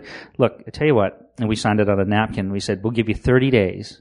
If you can come back in 30 days, we, I mean, we were making money. We, No, I were, we were cocky little fucks. And, uh, um, then it was, you know, and, and um, we could pay our bills. Uh, um, And I'm sure end some at this point. yeah, right? but it was, yeah. yeah. it was still in the early days of just the publishing. And so, um, he said, I'll do, yeah, 30 days. He said, if I can come back in 30 days with something, give me another 30 days. And so he came back in 30 days and said, we're going to fly to California to meet with this company called Playmates that wants to do action figures. And Which had, which had not really done much at that point in Playmates, right? Which was a, another little, no, like, kind of a new company. Exactly. They made um, preschool toys and doll heads and stuff like that, and they had had enough success that they wanted to get into the boys figure action figure market, and so they took a huge roll of the dice with um, with turtles, and that's Worked out for everybody involved. yeah, it worked crazy, crazy, silly. So we, you know, even you know through '86 and '87, that Pete and I worked on the because it was a five part animated series that we ran from Christmas of '87, um,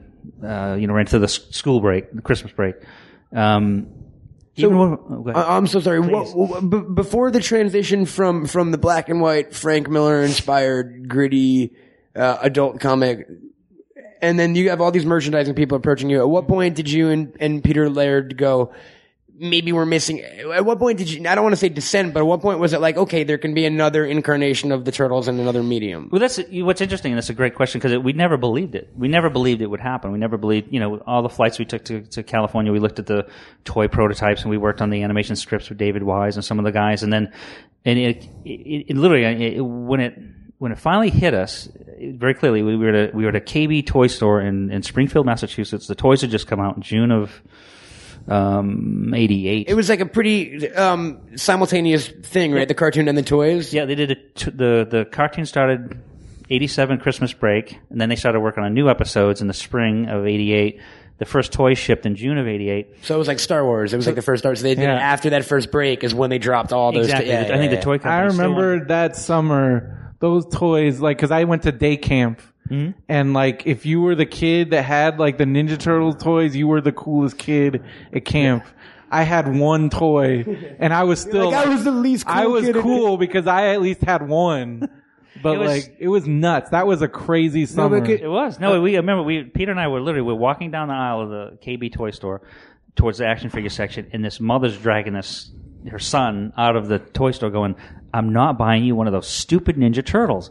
And we Peter and I were just like, "Oh my god." Because we actually wanted to see that they actually showed up and they were in a toy store, um, and then, like you said, they they started selling. And I mean, I, I and the thing is, I'm I, I'm I was born in '84, so before.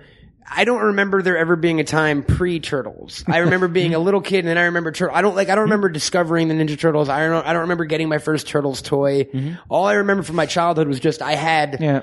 every. Single I remember overnight, it was like GI Joe and He Man are See, I gone. never- I never even Like, did those. It was like a total changing of the guard. Like overnight, it was like I don't give a shit about your GI Joe figures. Look at these.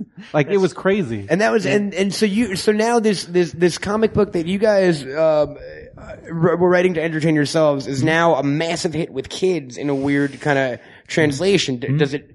What do you, were you shocked? Kind of. I mean, Totally. N- No, seriously. I mean, in, in every sense of the word, and I and I, and it sounds almost corny and maybe even a little pathetic at times, but it's sort of like we were we were fucking stunned. We were like, "Holy shit!" And then and because it, went from in 1988, we were still um, drawing 90 percent of the time, and we were doing business 10 percent of the time. By the end of '88 into the first part of '89, um, we were dr- running the business 90 percent of the time and drawing. Uh, That was when it 10% of the really, really hit, right? Like Really. 90, 89, 90, 91. Because I, I Well, mean, I ninety went, the movie. I went to the out. I went to the coming And out of the that sh- I went to the coming out of the shell at Radio City. I was there for the opening night and shit. Like I had my entire house. I had like the gold fucking Leonardo on a shrine in my room and stuff. Like I had Well, thank you. Us- hundreds upon hundreds of figures. But but what's so weird was until years later, like I never knew there was an adult ver. I had the black and white comics, but as a kid, never made the connection that like oh, it's the same. It's it's just so odd realizing now that the thing that everyone knows the turtles for is is kind of not what they were originally intended for. If that's a way to put it. No, it, you're you're again 100 percent right. You It guys weren't trying to make a fucking kids product or, No. or, or a marketing thing or a merchandising thing. You, No, in fact. I mean, it was you know it, for so many. And again, why we we really thought it wouldn't wouldn't really happen for so long was that you know they kept going back to the original comics, going, Jesus, you know, we had to take all the.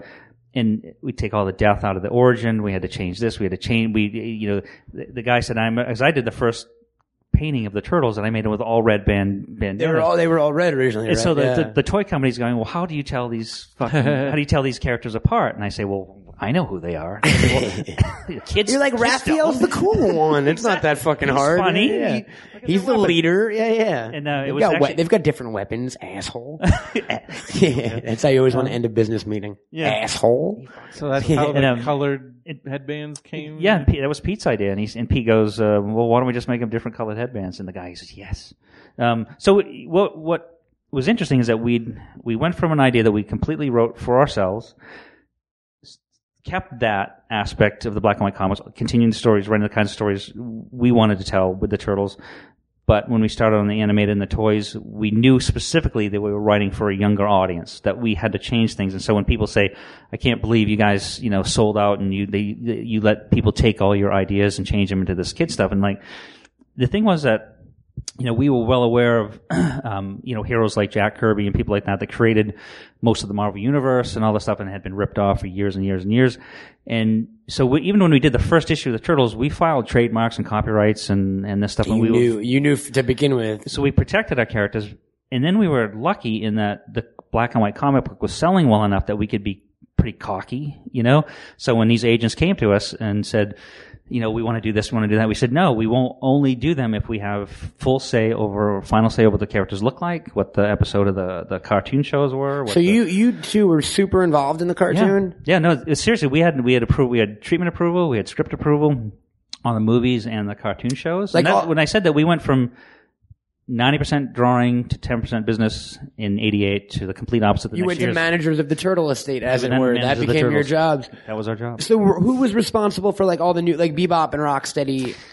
Was that stuff you guys created yourselves? Some of it came from us, and some of it came from um, uh, the animation company. They said, "Well, you know, we need bad guys," because you can see like some like Casey Jones made the transition into Casey Jones, thing. April. There's there's a I mean Yep. there's a uh, who like what other what other big big characters were you were, were you did you come up with for the cartoon that were non like w- was it ever a fun thing now going okay now I've got this entire different kind of sandbox to play in now I've got this kids turtles universe where I can be silly and and loud and and cartoony. Did you ever dig that aspect of it, or were you were, were you like purist kind of?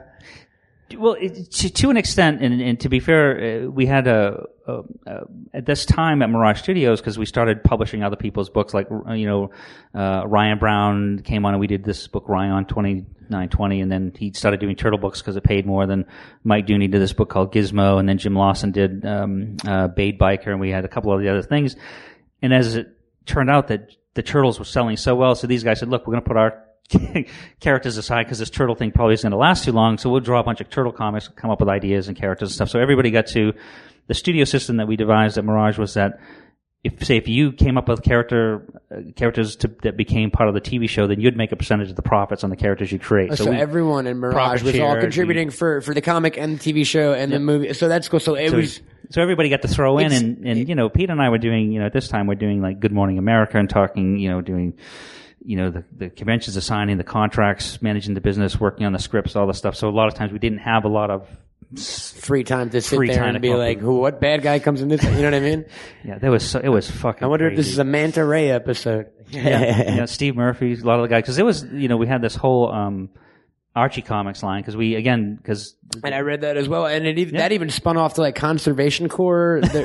I I I'm a, I was a fan, dude. Like that spun off, and there was a crossover with the turtles, and got, like there was that entire line for years and years and years and years, right? Yeah, yeah. When it just went on. I mean, we, we remember the first the first year that the Turtles launched. They called it the launch year, which was 1988. Our agent said, "Look, this is how it's going to go down. Is you're going to have a launch year, and if it has some success, the next year, 1989, will be um, you make some money, put everything in the bank because." The next year, you're going to be everything's going to be in the discount bins. It's that's how licensing properties go. And so we were like, right, okay, good, we got it. So we saved everything, and and and uh, you know, and, and it's um, you know, each time something else was done with the turtles, it just kept getting bigger. Yeah, there'd be there'd be the like as soon as I remember it was such a nonstop thing. Like at the moment I got a little tired of something, there'd be the video game, which was an the arcade game was- still is hu- they were fucking huge, awesome, and and, they it was made- everywhere, and it was like you had to fight kids to play that game. It was incredible. Well, you know, it's it, it again. It was such a, uh, you know, so many lucky, bizarre things happen like that. Like, I mean, when the when we started working on the movie, um, every studio in, Tudi- in every studio in Hollywood turned it down.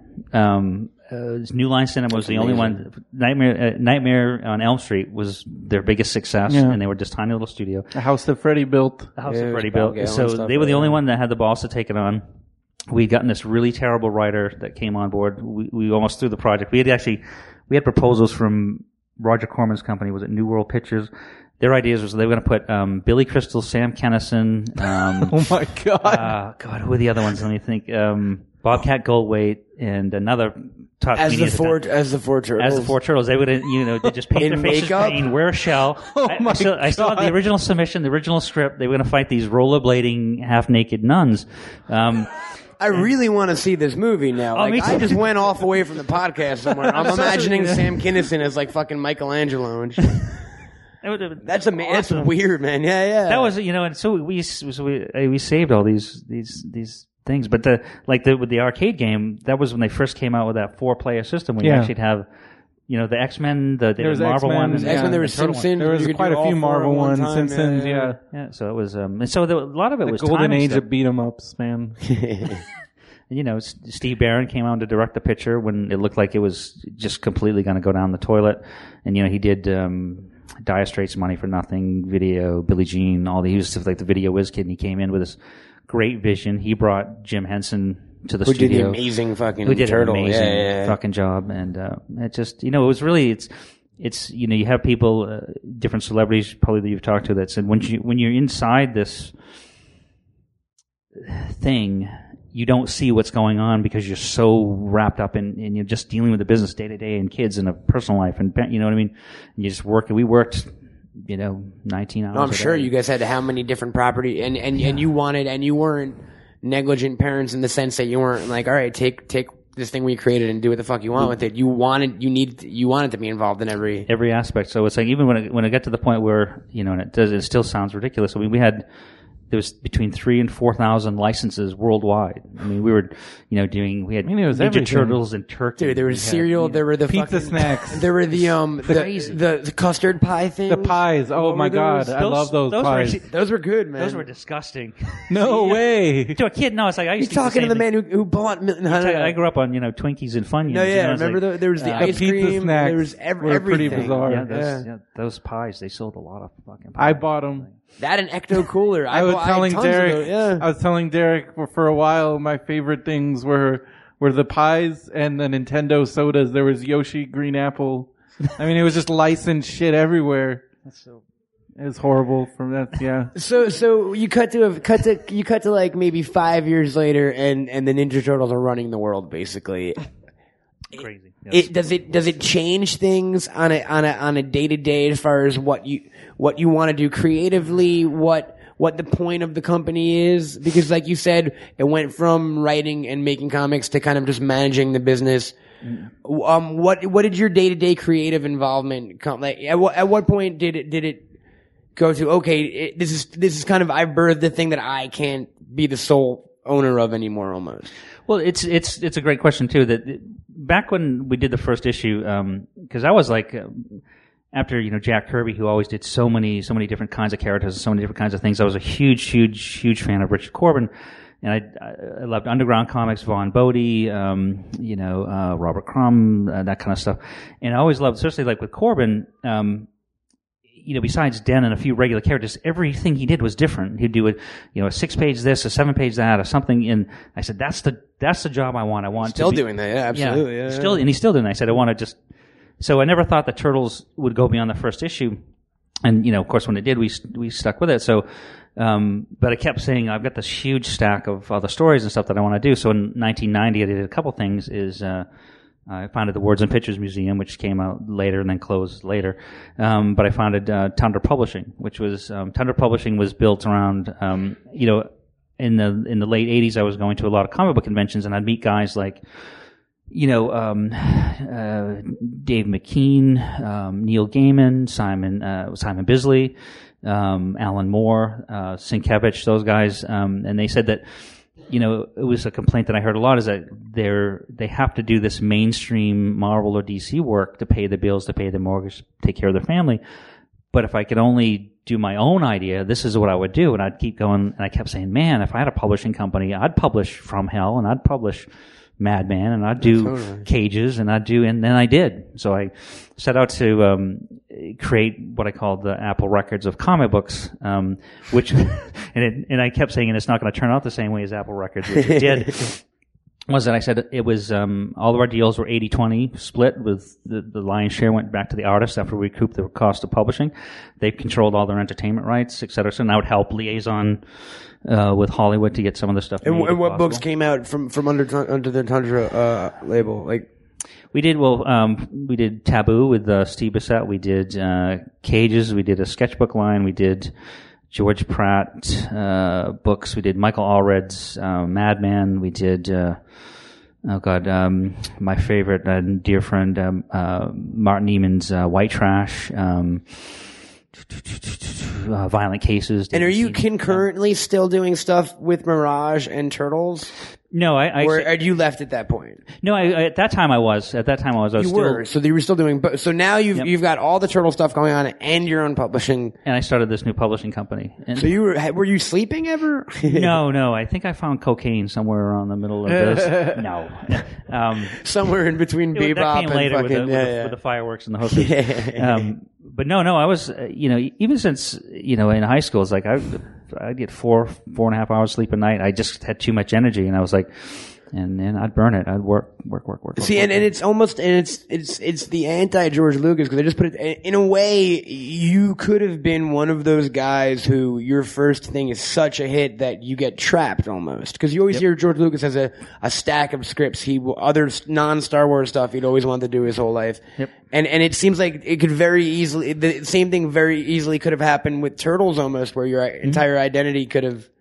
So was so was Tundra really big in in a, in a sense that it was something you needed to do it, it was Tundra was to get out of turtles a little bit. Only, Definitely. Yeah, yeah. Cause I, I had this, um, I had this story that I started working on with Eric Talbot called Melting Pot, which basically the sum, the, the, the summary was basically it's this thing that starts bad, gets worse, and ends horribly. It was sort of like taking a lot of aggression of the stuff that I couldn't do because I was doing so much turtle stuff, and I wanted to do this really edgy science fiction-y kind of brutal story. And, um, and I think it took, um, about eight years to get it done because besides doing the turtles, besides now I started this publishing company to do publish more of my own stuff. Then suddenly I'm publishing everybody else's stuff, but my stuff. And it seemed it was sort of you know it was almost like um, I kept pushing myself further and further away from the drawing table for a long time because I kept starting these these new things that you know and I keep going why am I doing this because I I want to be drawing and it and it just sort of was weird. It's the way it worked out, and, it, and it's taken you know, and, I, and I've you know I've done lots of short stories, and I've done some other stuff, and I've done, um, you know, when I bought heavy metal. We're going to talk about heavy metal for in, a- in a minute. Yeah, absolutely. Which is kind of the second. I don't want to say the second half of your career, but definitely Pretty much, yeah. the next the next post turtles thing. But you're Yeah. you're always are and now this is um had had you are you still in? I I know I know there's different stories about who sold off what rights and at what point you became non-involved and back involved. But was turtles always a through line up until a certain point where it kind of went away? Full stop. Is it? Are, are you still involved? Because we, your your name is still attached to movie things we always see and stuff like that. Yeah, I mean the, the co-creator stuff is, is that'll always be there, and I retained uh, a small rights to publish some of them. You know, the stories, uh, the, the Turtles autobiography, and the 25th anniversary, and some other things. I licensed. That Pete gave me the rights to do. Um, it, but in 19, let me see. Pete took a short break in like 95, 96, 97. Just he got a little burnt out, and so I worked and I I did this. Um, the last thing I did was the Turtles live action TV series and brought in the the incredible Venus, the, the first girl turtle. Um, The turtle with boobs. I turtle remember her. Yeah. and uh, and so when and that it was when that show was canceled, um, and the TV, the cartoon show was off the air, the live action show was off the air, um, not for ratings, but it was just, uh, but in um, and then I was just cooked at that time, and I was you know uh, wanted to you know, but I think around that time Tundra was, I'd merged Tundra with Kitchen Sink because I just, couldn't, just couldn't, I took on too much, um, and so Pete and I talked, and I said, look there's not much going on with the turtles right now. Why don't you buy creative control of the turtles? I'll retain a small piece of ownership. Um, so if you ever sell it, I'll get something down the road. Um, I get a little off the top of the deals that you still do, but you pretty much you can run the whole thing soup to nuts. And he agreed, and he did that. Uh, he pretty much single-handedly with um, uh, the guys at Mirage relaunched the turtles with Fox Kids, And that was that they- new, that second incarnation of the yeah, cartoon. did an amazing job with the new kids, uh, the reinventing it for the new TV series, the new animated movie, and that kind of stuff. And then three years ago, um, we'd reached a point where I said, "Look, you're running the the company's doing what it is. I want to do some other things, and I want to invest and do some other projects. Why don't you buy out the rest of my interests?" And so, I think it was probably yeah about three years ago. So. So though you're always, so, so, they're I've always, sold- you're the creator. Your your your day to day involvement in Turtles is Ended. ended. ended three years ago, and you've moved No, it, actually, the day to day ended probably 1997, 90, 97, 98. By then, I was actually I'd started working on this really crappy movie, Heavy Metal 2000, which I did. Um, uh, I was doing you know the new Heavy Metal movie. We're gonna talk. About, yeah, we're gonna get into heavy metal right now.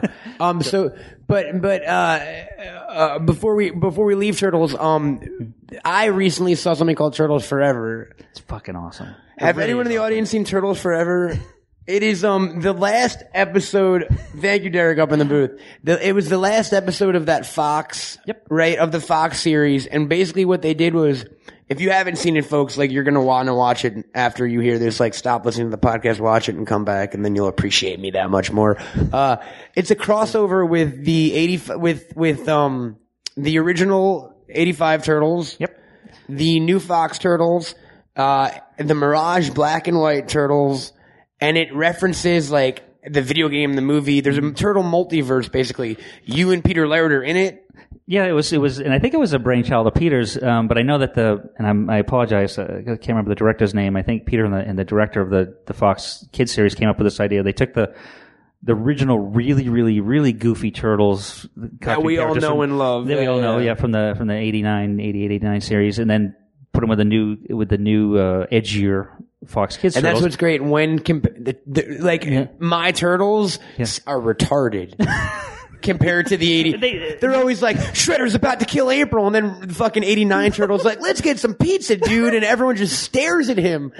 Or like every, if they keep doing the fourth wall stuff, it's really, really smart. it's really smart, and and kind of like like it totally like breaks the fourth wall down. Like this is a cartoon, like, you know. It, it's really really great. Yeah, Uh, then, the, then the yeah, and the final fight is they go into the to the black and white turtle world and they meet the edgier and that's the fir- was that's the first time those first time ever. Yeah, turtles They've and they did a pretty damn good job. They, they really point, did. The animation looks like the black and white comics. to a point where you're like, oh my god, a black and white turtle cartoon would be awesome. Because there's been a rumor for before we leave turtles. I, I think we'd have to hit on this. There's been that rumor for the last few years now that they're they've been working on an, a gritty, edgy turtles movie or show based on the original Mirage comics. More or less, from what I know. Is that are they still? Or is that something they're still trying to do? Do you think? Yeah, one of the the a good friend of mine, um, Galen Walker, um, who produced the Turtles um, uh, animated movie, the Imagi movie, that Kevin Smith had a great Absolutely, that, that that line and yeah, yeah. um, and uh, I'm Jewish. That line, yeah. And Scott Mednick, they they they had gotten the rights to do a live action thing and sold those rights to to Paramount, and they're still attached as producers, of course. And so they had been developing an edgier turtle movie that then um, last year uh, Michael Bay's company Platinum Dunes came in and 'Cause have since taken over. Because there was something with James Cameron and David Fincher before that, right? Oh no, that's for that's, Heavy for heavy Metal. metal, which Yeah. we're going to talk about right now. Look at that accidental Great segue, I just made, right? He's getting these guys are getting really professional. I stumbled onto that shit. So Turtles is done. Um, uh, it's still something you'll always love and, and, and cherish. It's still Mm-hmm. your baby, but you've moved on. Where does heavy metal come into the scene? in um, I started Tundra Publishing in 1990, and uh, um, I was always a huge fan of the Heavy Metal magazine. Bought the first issue off the newsstand when I was a kid. Still Wait. couldn't believe the guy sold it to me. And let's, I, I think for the, for those of you who might not know what heavy metal is, it's it's a uh, comic book anthology magazine, kind of in the vein of like 2000 AD or whatever, where uh, but it's mostly sci-fi and fantasy and kind of more adult themed. Yep. Lots of boobs and stuff like that. Yep. Um, very famously, and there was there was an animated film in the 80s, right? And Ivan Reitman's uh, yeah, Heavy Metal. heavy movie. metal, and then there was the uh, heavy metal 2000, of course, and then uh, also it was parodied on South Park. That was the best parody. It was ever. it was parody fucking ever. awesome. that was Major Boobage. I think. Yeah, it was Boobage. Kenny. Kenny just having said was that must have fucking been, that must have been great, right? when they go to the, the heavy metal land and all the the houses are shaped like tits. Everything, Everything, everything, are tits. Yeah, and Kenny's just trying to have sex with every. I mean, yeah. was really- but that's what heavy metal was as a kid. I remember seeing it in stores, and this is Hmm. and and that being like. Okay, it's it's drawings, but they're naked. Like that was, you know what I mean? I just remember opening it up and there's people having sex. I was like, whoa. it was is- it, it this is t- That is heavy. um, no, it, it, that's exactly what it was. And there'd It be was- like the Frazetta centerfolds and like all this other stuff. And So I think around the time that it's like uh, 1976, 77, I mean, Star Wars had come out and, and, you know, superhero comics where the Comics Code Authority had been so freaking fucking generic. I mean, By that you know, point, and, yeah. and, and, you know, guys in skin tight suits, but, you know, oh, it's, it's seen it, seen it, seen it. And then along comes heavy metal and heavy metal staple material that they publish is they buy the rights for European comics, mostly French comics, translate them and, and, well, and it was publish them based on a. It, it was a like French lot of magazine, right? Hurlant. and there was a lot of Milo Manara and Yeah, that's where Mo- Manara, Moebius. Um, Those Moebius, yeah, that's where I knew Moebius from. Was like that kind of stuff. Yeah. Yeah, and they married it with like you know guys like that's where I discovered Richard Corbin. Den was published in the early thing. Uh, Vaughn Bodē was published uh, back and then, and and so to me, but when I discovered heavy metal, um, I, I literally went into this, this uh, smoke shop, head shop. They had some comic books there, and then there's heavy metal. And I bought the first issue of the newsstand, and I remember going up to the counter, you know, going, "Oh, you know," and he's like, "Oh, it's a comic," and sells it to me, and that's the first time I saw sex Yeah. in comic books, and I was like, "This is awesome." Yeah. And then, um, but it also, more importantly, was that it showed me it was a real eye opener because it just hit me that any story you can come up with, um, you can draw in comic book form. It doesn't have to be They don't have to have fucking capes on. exactly. You don't have to Right, have yeah. capes. You don't have you know, secret identities and the same soap opera shit going on. It's like you can do. Well, that was the other thing about it that I thought was so cool was like in the midst of all the sex and boobs, there were some really cool, crazy stories being told, like just some crazy shit Stuff that they couldn't do with- with the com- with the comic and code in place crazy can't do, murders and Yeah, you just, couldn't like all kinds of cool stories, really out there fantasy stuff, like. Yeah, you couldn't. It's like the comics code. That's you know it would never be approved by the Comics Oh, yeah. Code Authority. And that was. I think when heavy metal started, I think that really opened up a lot of American cartoonists. I mean, comic book guys. Their eyes going like, "Oh my God, there's this whole other world, and we want to be part of it." Frustrated You know, guys who don't want to draw fucking Flash all day long every day, or or Gorilla Grodd for you know what I mean, stuff like that. Yeah, yeah. So it's, it's you know, um, so in 1990, uh, I started Tundra Publishing, and I had been looking at a bunch of French hardcover books and those kind of things, the kind of stuff I wanted to buy the rights to and, and, and sell here. And a friend of mine was visiting, and he calls me from New York from the Office of Heavy Metal, and he said, he said, dude, do you know Heavy Metal's for sale? I'm like, what? How much do they want for it? Of course, I had, you know, pockets of turtle money back in those days. Um, You're like, I'll just throw some of that fucking turtle cash at it, baby. no, and, power. and, and, and actually, they, he told me what they wanted for it in a in in, in well, it was half a million bucks, and I was like, "Well, what's wrong with it?" Seriously, this is a huge this is a, huge part of my life. Um, this this company, and it is you know because you imagine it's like like the Marvel offices that you know the heavy metal offices must be like two or three floors on some high yeah, yeah. high rise building in New York City. you know, not you know an old Jewish guy and two other assistants running it out of the back room of National Lampoon. Is that what really what it was? That's Yeah. really what it was. And so You're like, um, old Jewish guy, you've broken my dreams. Howard Jurofsky, he's he's great. He's my partner and buddy for you know we've been running this thing now twenty years together, twenty one years, and so uh, I did my due diligence. I bought it, and then I started. I just went and met with all these these foreign publishers and and uh, looked over all their catalogs and all this stuff, and I just started putting what I liked into the magazine, and thankfully that sales started creeping back up because the sales were not very. It was only doing four issues a year at that time. It was uh, was hurting. and the magazine's been around for how long have you been owned the magazine and been editing it for? See, I bought it in 1990, so I'm 21 years. Wow, and that you I said wrote and sales are uh, Sales are better than ever. We've got a great Incredible. I subscriber mean, base. We do nine issues a year, about 100,000 copies per issue. put out a lot of those really cool books. I always A lot of hardcover I books. always like going and looking at the hardcovers because you're at every you're at the I always you have the big giant heavy metal booth at Comic you're at every con, yeah. You're at the heavy metal booth with with the sunglasses and the leather jacket. and like you have a everyone- yeah, yeah, yeah. combination of heavy metal fans and dudes wanting Ninja Turtle sketches. That's it. It's That's a great it. mesh. Of And you can tell the two because the, the heavy metal fans will just walk right up and be proud, but the turtle guys are kind of embarrassed because they have to walk to the heavy metal booth to ask you about a turtles thing, and they're not going to talk to you about heavy metal. They just want to talk about bebop. They- no, it's it's. It, A lot of people like bebop and rocksteady, myself included. But yeah, no, no, they, they do. I, I've done many a sketches. So, uh, so I, the- I have a really random question because we were talking about the games and I didn't get to ask it. Did you have anything to do with the original Nintendo game and why was it so fucking hard? You- that was an inside the park one, bro. um, he's throwing me curve curveballs here. No, and you know it's it's funny because um, I remember like uh, uh, It was a when- Brendo ball. I, I remember when Pong came out. I mean, I played Pong and thought that was the most awesome thing. And then Yeah. the, then the one with the guy that has uh, the seesaw, you jump and you kind of, and then uh, asteroids and all this stuff. So- with the Caesar Mappyland, yeah, yeah, the little Yeah. mouse guy with the, with the, or you mean the, the um trampolines or whatever? Trampolines, yeah. yeah, yeah, yeah. So, so basically, I'm, I'm trying to say I'm a, I'm a video game sort of retard, I guess. Mm-hmm. And, uh, and so when they were showing us some of the stuff that they're doing with the game, I'm like, I don't get it. But Pete, being Donatello and the, and the geek, loved Mm-hmm. this stuff and he was, he was totally into it. But I think that all their programming and all the That stuff they- original Nintendo game was awesome, but it was also the single hardest. Like, I seriously think it's one of the few Nintendo games that if you say you've beaten it, you're a fucking liar. like, I'm not it- joking. Like I, I, that underwater level was nuts. and I want to get back to I want to get back to heavy metal, Sorry. but to, I just but forgot about that. he is right. I rebought it. They put it on sale on the PS3 network about Did a they? few months ago, and as an adult, I tried. It's fucking impossible. Holy shit. It's a Wow. really hard game, an but it doesn't make me game. not want to play it. Um, so heavy metal. So you're you're running the magazine, and what's what's really cool is you you went from um.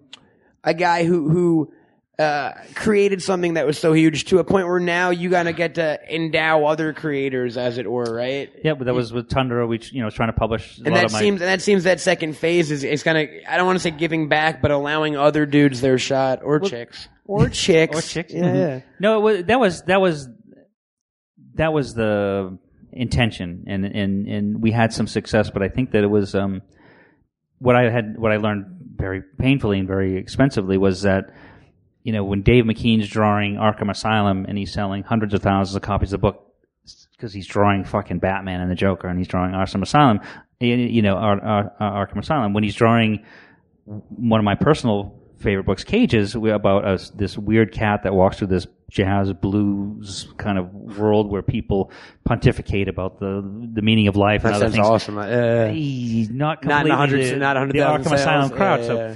You know when we sold you know eleven thousand copies of that, um, you know, and it continued that you know basically anything that you know when they when people when those guys were doing superhero books, they're selling lots of books. So you know if you ever read the Comics Journal article I did with with Gary Groth, it's the the cover's great because it says you know Tundra words and pictures and how to lose fourteen million dollars was basically.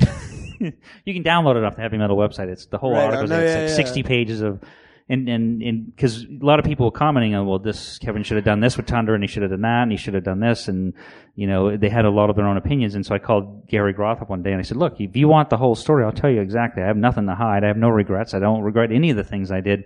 Here's what happened. Here's why it worked. Here's why it didn't work. And and, and here you go, mate. And uh, so, but uh, so what I did keep out of that, you know, when I merged Tundra with with Kitchen Sink, Denis Kitchen was the best steward to carry on with some of those projects and see him through. Like the Crow, we published the Crow after um, those kinds of things, and I just had been so in love with heavy metal because it's basically me and four other people. The entire heavy metal staff is literally four people. I That's picked awesome. I As picked opposed to the turtle, I'm sure mul- There was- multiverse. It was a corp- 40 people. It was a at corporation. It was a it was a it was Corporation, a worldwide corporation. Yeah, yeah. It So now heavy, the entire heavy metal is put out is you and three people. Yeah. That's yeah. awesome. I pick pretty much everything that goes uh, on the cover and everything that goes inside, and I answer all the letters and do all the stuff. So this is your this is definitely not only your your business but your labor of love. It seems like this yes, is. I love uh, it. Yeah, it's huge. What uh, what are some future what are the future plans, sir? So other other than heavy metal continuing to, to rock and roll, which which we, I mean I'm assuming right. Yeah, yeah. No, we we actually we've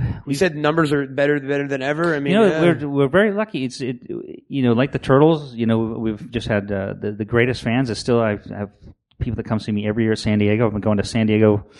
Twenty this year will be my twenty seventh year. Um, uh, heavy metal's the same way that we've got a. Um, I mean, a subscriber base of like you know 25, 30,000 fans. A lot of them are guys like I'm fifty years old. I've been buying you know, um, and they're still subscribing. and they've been reading it for for thirty. they have every yeah, single yeah. issue.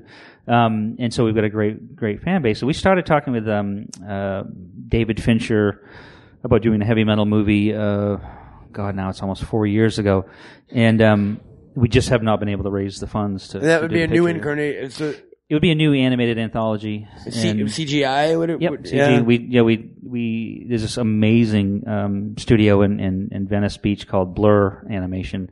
Go to blur b l u r dot com. Check them out. They're the shit. Um, and um, Is that who he's doing the goon with? yeah the Goon? Yeah, oh, dude, exactly. they're, they do amazing stuff. Yeah, Yeah, yeah. that Goon trailer is it's fucking awesome, isn't it? Yeah. I think that I, I hope that goes. I think that I think that one's going to go. But So do I. Yeah, that would be fun. But yeah, I mean that same that same company doing a heavy metal flick would be fucking. That'd yeah. be great. Yeah, we had uh, you know when we started early, and a lot of it has to do with the you know studios these days. I mean, it's a, a project like Heavy Metal, which is R-rated animation. It's an anthology picture, which every studio in the world says anthologies don't work.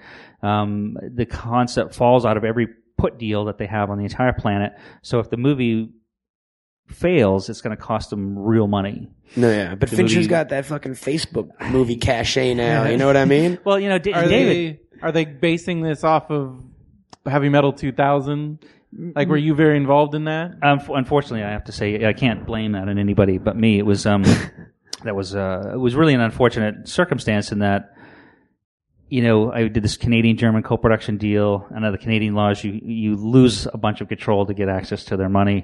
Um, I was I remember reading a lot about that kind of stuff about what happened. that's terrible. Yeah, it was, and it just it spiraled out of control very quickly, and it was a weird time for animation too because CG animation, you know, shows like Reboot and those kinds of things, and CG. It's in their infancy where if you watch, where at that time you were like, this is the greatest thing ever. Yes. Try to They- go watch and watch reboot now. It's I know, kind of it's it's, like, rough. ooh. Yeah, yeah. And so you know, so we and we had um bad. It was it just none of the pieces fit the way they should. Um, and you know, a lot a lot of people tried really hard to make it work, and it, it just just didn't didn't resonate the way it should. But the thing was, it's like the original heavy metal movie was an anthology. Ivan Reitman, I mean, it's a classic. Um, and when I did Heavy Metal 2000, I said, look, I, Ivan Reitman did the anthology picture so well. Why do I want to copy what he's already done so well?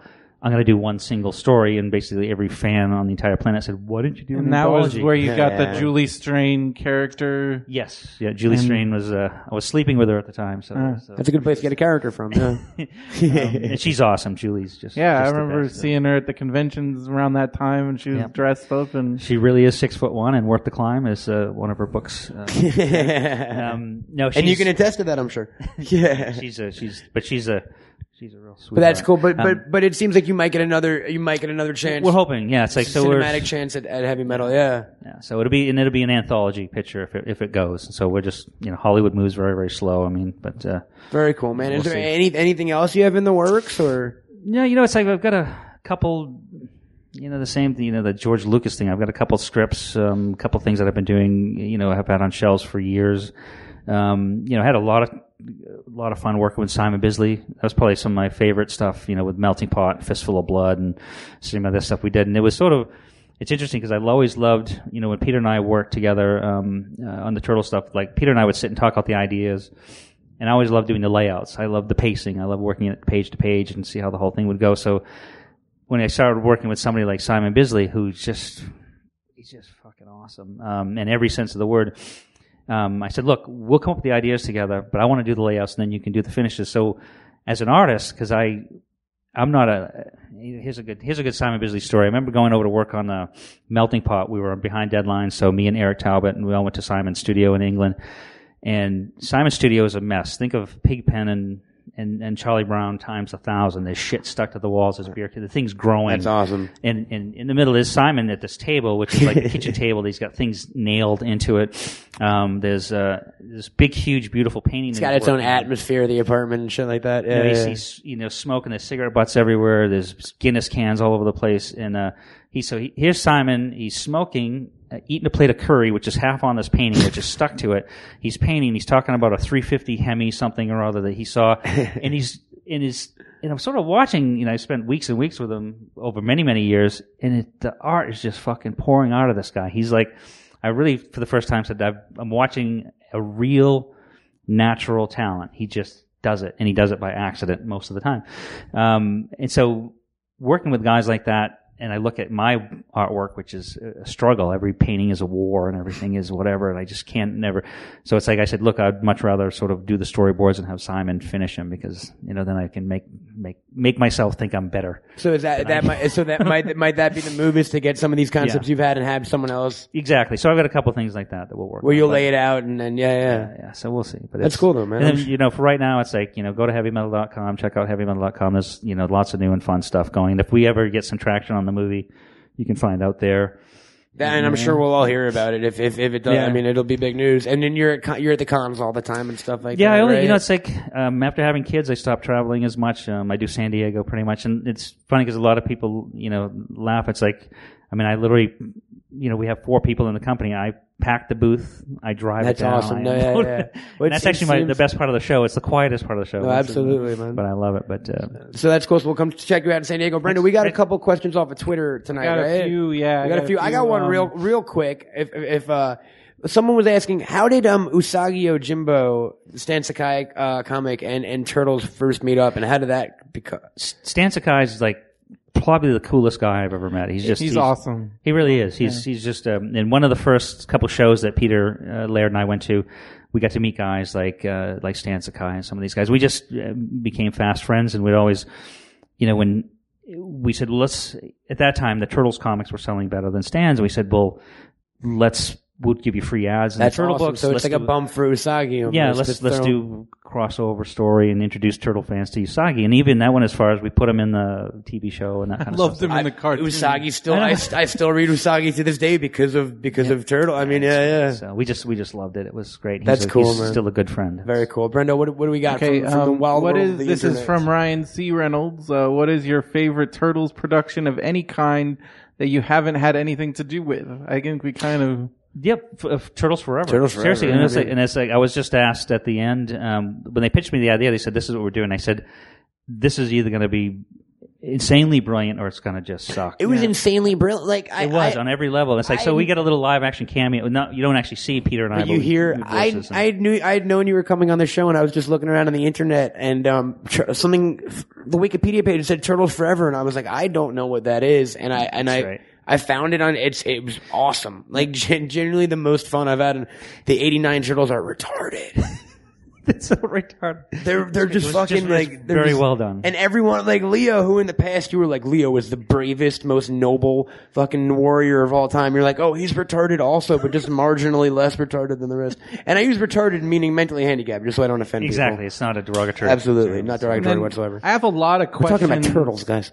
about the movies, but they kind of all. Let's keep it to one or two. Yeah, I'll just ask you, like, what exactly, like, how hands on were you in the movies? Was there anything in the movies that made you cringe a little? Oh yes, Like, like for someone brings up the scene of Rat Splinter doing kung fu in his cage, like.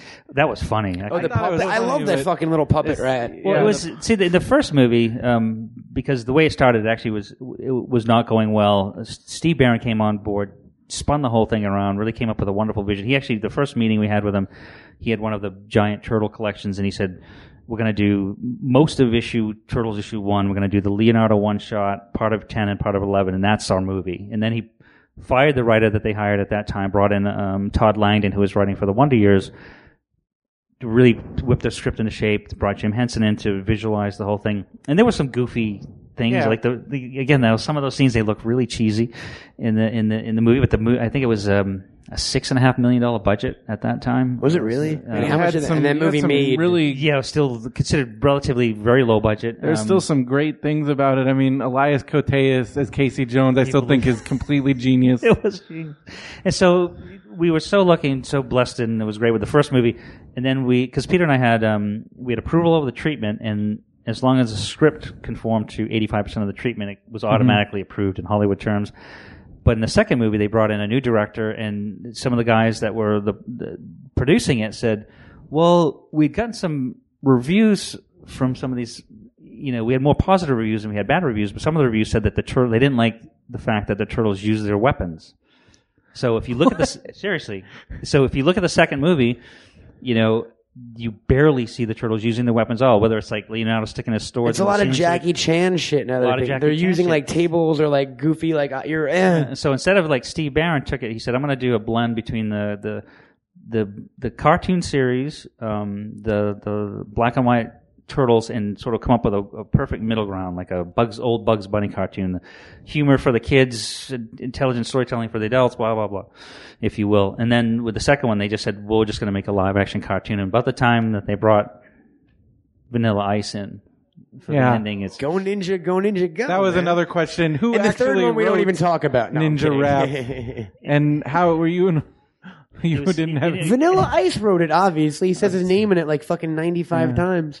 that's what I thought. It's pretty much the same. So there was it was so we were I mean Peter and I were um, if you read the script for the second movie that we approved and then what was finally made um, They were very- different films. yeah, incredibly different and so because we put that out literally almost like the next year very quickly um, and so we had this huge fight with uh, Golden Harvest and, and, and New Line and said you know we want to go back to so when we did Turtles Take Time um, the the third one that came out you know a couple years later we brought Elias Koteas back and, and as Casey and you know so we we tried to make it I think if you went the first one is the best one the second one's the worst one the third one's sort of in between I would agree with that. Yeah. They're all fun though. Turtles Forever might be my favorite now. It's fun. Yeah, that's it's fun, man. um, but dude, thank you so much. You, uh, not only thank you for being here on the show, but but thank you for for birthing uh what what invented a bunch of uh, a generation of, of geeks and, and miscreants the world over. You know what I mean? And little kids who tried to do karate. Uh, that that also was was part of that whole turtles craze. I remember at one point I went to a blockbuster video because a dude dressed as Leonardo was going to be there. That's so because I do. It's like when I was telling you when we started this started the show. It's a great way to sort of wrap. Is that watching my my four and a half year old go through the same thing. So he runs around the house kicking his brother, you know, and it's like because I remember like you know I'd, You're like, I'm an awesome dad. My brother and I would have like sparring matches. Yeah, they do. That's what they do. And it's like, and remember, like, um, you know, parents would come to would do these signings, and the kids would come because they're really excited and they want to get the turtle book signed. And the parents behind them were pissed about a couple things. One is that a lot of the early turtle toys were crap, and so they, you know, it's like I spent all night putting that fucking turtle blimp together, the turtle sewer playset, and it's all a piece. Oh, I couldn't get my fucking sewer tu- tunnels to. You just brought back nightmares of me trying to get my sewer playset to connect and shit. I would sit there for hours, like, just please go in. Just And so stay. they, so you got these pissed off parent, and then they said, "Would you tell him not to kick his sister? It's driving us crazy." And so now I'm going like, "Oh my god, stop kicking your brother!" and tell him to But stop. I'm Raffatello. you know, Stop like, uh, talking to rats. And that's how we summed it up. Uh, very cool, man. So, but no, but thank you again for being here. Thank you so you. much. Um, guys. It's awesome. And it's a pleasure. I hope we get to speak again, ladies and gentlemen. Uh, Mr. Kevin Eastman, give it up. Yeah. Thanks, guys. Thank you, sir. Uh, Brendo, that was that was that was a more fun than a barrel of, of mutagen enhanced turtles, wasn't it, sir? Yeah.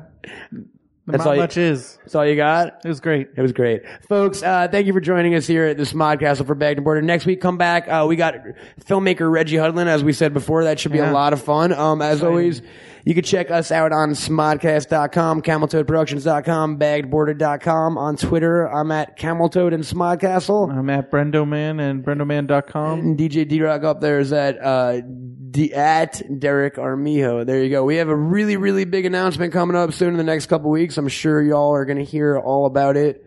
But, uh, other than that, this has been a, uh, fucking tubular night, Brendo. Do would you agree? Radical. Radical, Gnarly. man, right? Just sit run through them all real quick. Cowabunga. Tubular. Tubular. We got it. I'm Matt Cohen. I'm Brendan Creasy. It's been bagged and boarded. It's been real. What? Bagged and boarded.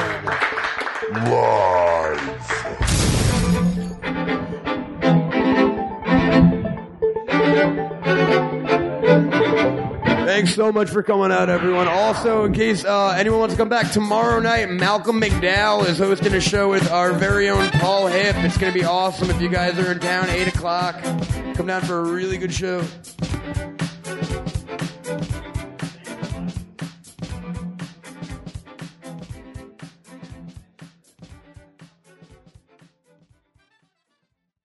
Find more funny shit like this at smodcast.com. There's so many to choose from. There are so many to choose from on the Smodcast Podcast Network. On Sundays, it's me and Scott doing the classic Smodcast, the show that started it all. Mondays, it's me and Ralph Garman doing Hollywood Babylon. There's so many to choose from. Tuesdays, you get a double shot of goodness, man. Malcolm Ingram's Blowhard, as well as Red State of the Union Q&As, our podcast show about our forthcoming movie. There's so many to choose from. On Thursdays, drop the gloves with the puck nuts, the same guys that bring you Tell 'em Steve Dave on Fridays. And don't forget on Saturdays, Jay and Silent Bob Get Old with me and Jason Mewes. There's so many to choose from. You could try some shows that aren't so regular, just happen every once in a while, like Highlands, a Peephole History, where me and people that grew up in the town I grew up look back at the town we grew up in. Smarriage at Smodcastle, where real live people get real live married by real Rev Kev, that'd be me. There's so many to choose from. Smodimations, that's where me and Scott are drawn as cartoons. They take little sections of Smodcast we've done and animate them, man, and make them even funnier somehow. And if you've ever been to Smodcastle, then you've met Matt Cohen, and Matt Cohen has his own show, Bagged and Boarded, which is also now at smodcast.com. There's so many to choose from. I know. You keep telling me, man, but did you know that most of the podcasts at smodcast.com are recorded live in front of a studio audience? At Smodcastle, our theater out in Los Angeles on Santa Monica Boulevard between Wilcox and Cole? There's so many to choose from. Scott, even at Smodcastle, there are so many to choose from. Every week, you could see Malcolm Ingram do his show Blowhard live. You could see me and Jason Mewes doing Jay and Silent Bob Get Old. You could see Matt Cohen doing Bagged and Boarded. You can come see Tom Green do a show down there. You can see me and Mosier doing the occasional Smodcast 3D. There's so many to choose from. That's right. For one low price, a hundred bucks, you can see every show. that happens in Smodcastle for a month. Every show you go, you get, that basically comes down to be like four bucks a show. I mean, come on, you can't get a better deal than that. Go to smodcastle.com slash smodpass for the smodpass or just stay right here on smodcast.com and listen to any of the shows that we throw up there free for nothing because we love you. And guess what? There's so many to choose from. That's right, Scott. There are so many to choose from. Smodcast.com. There's so many to choose from.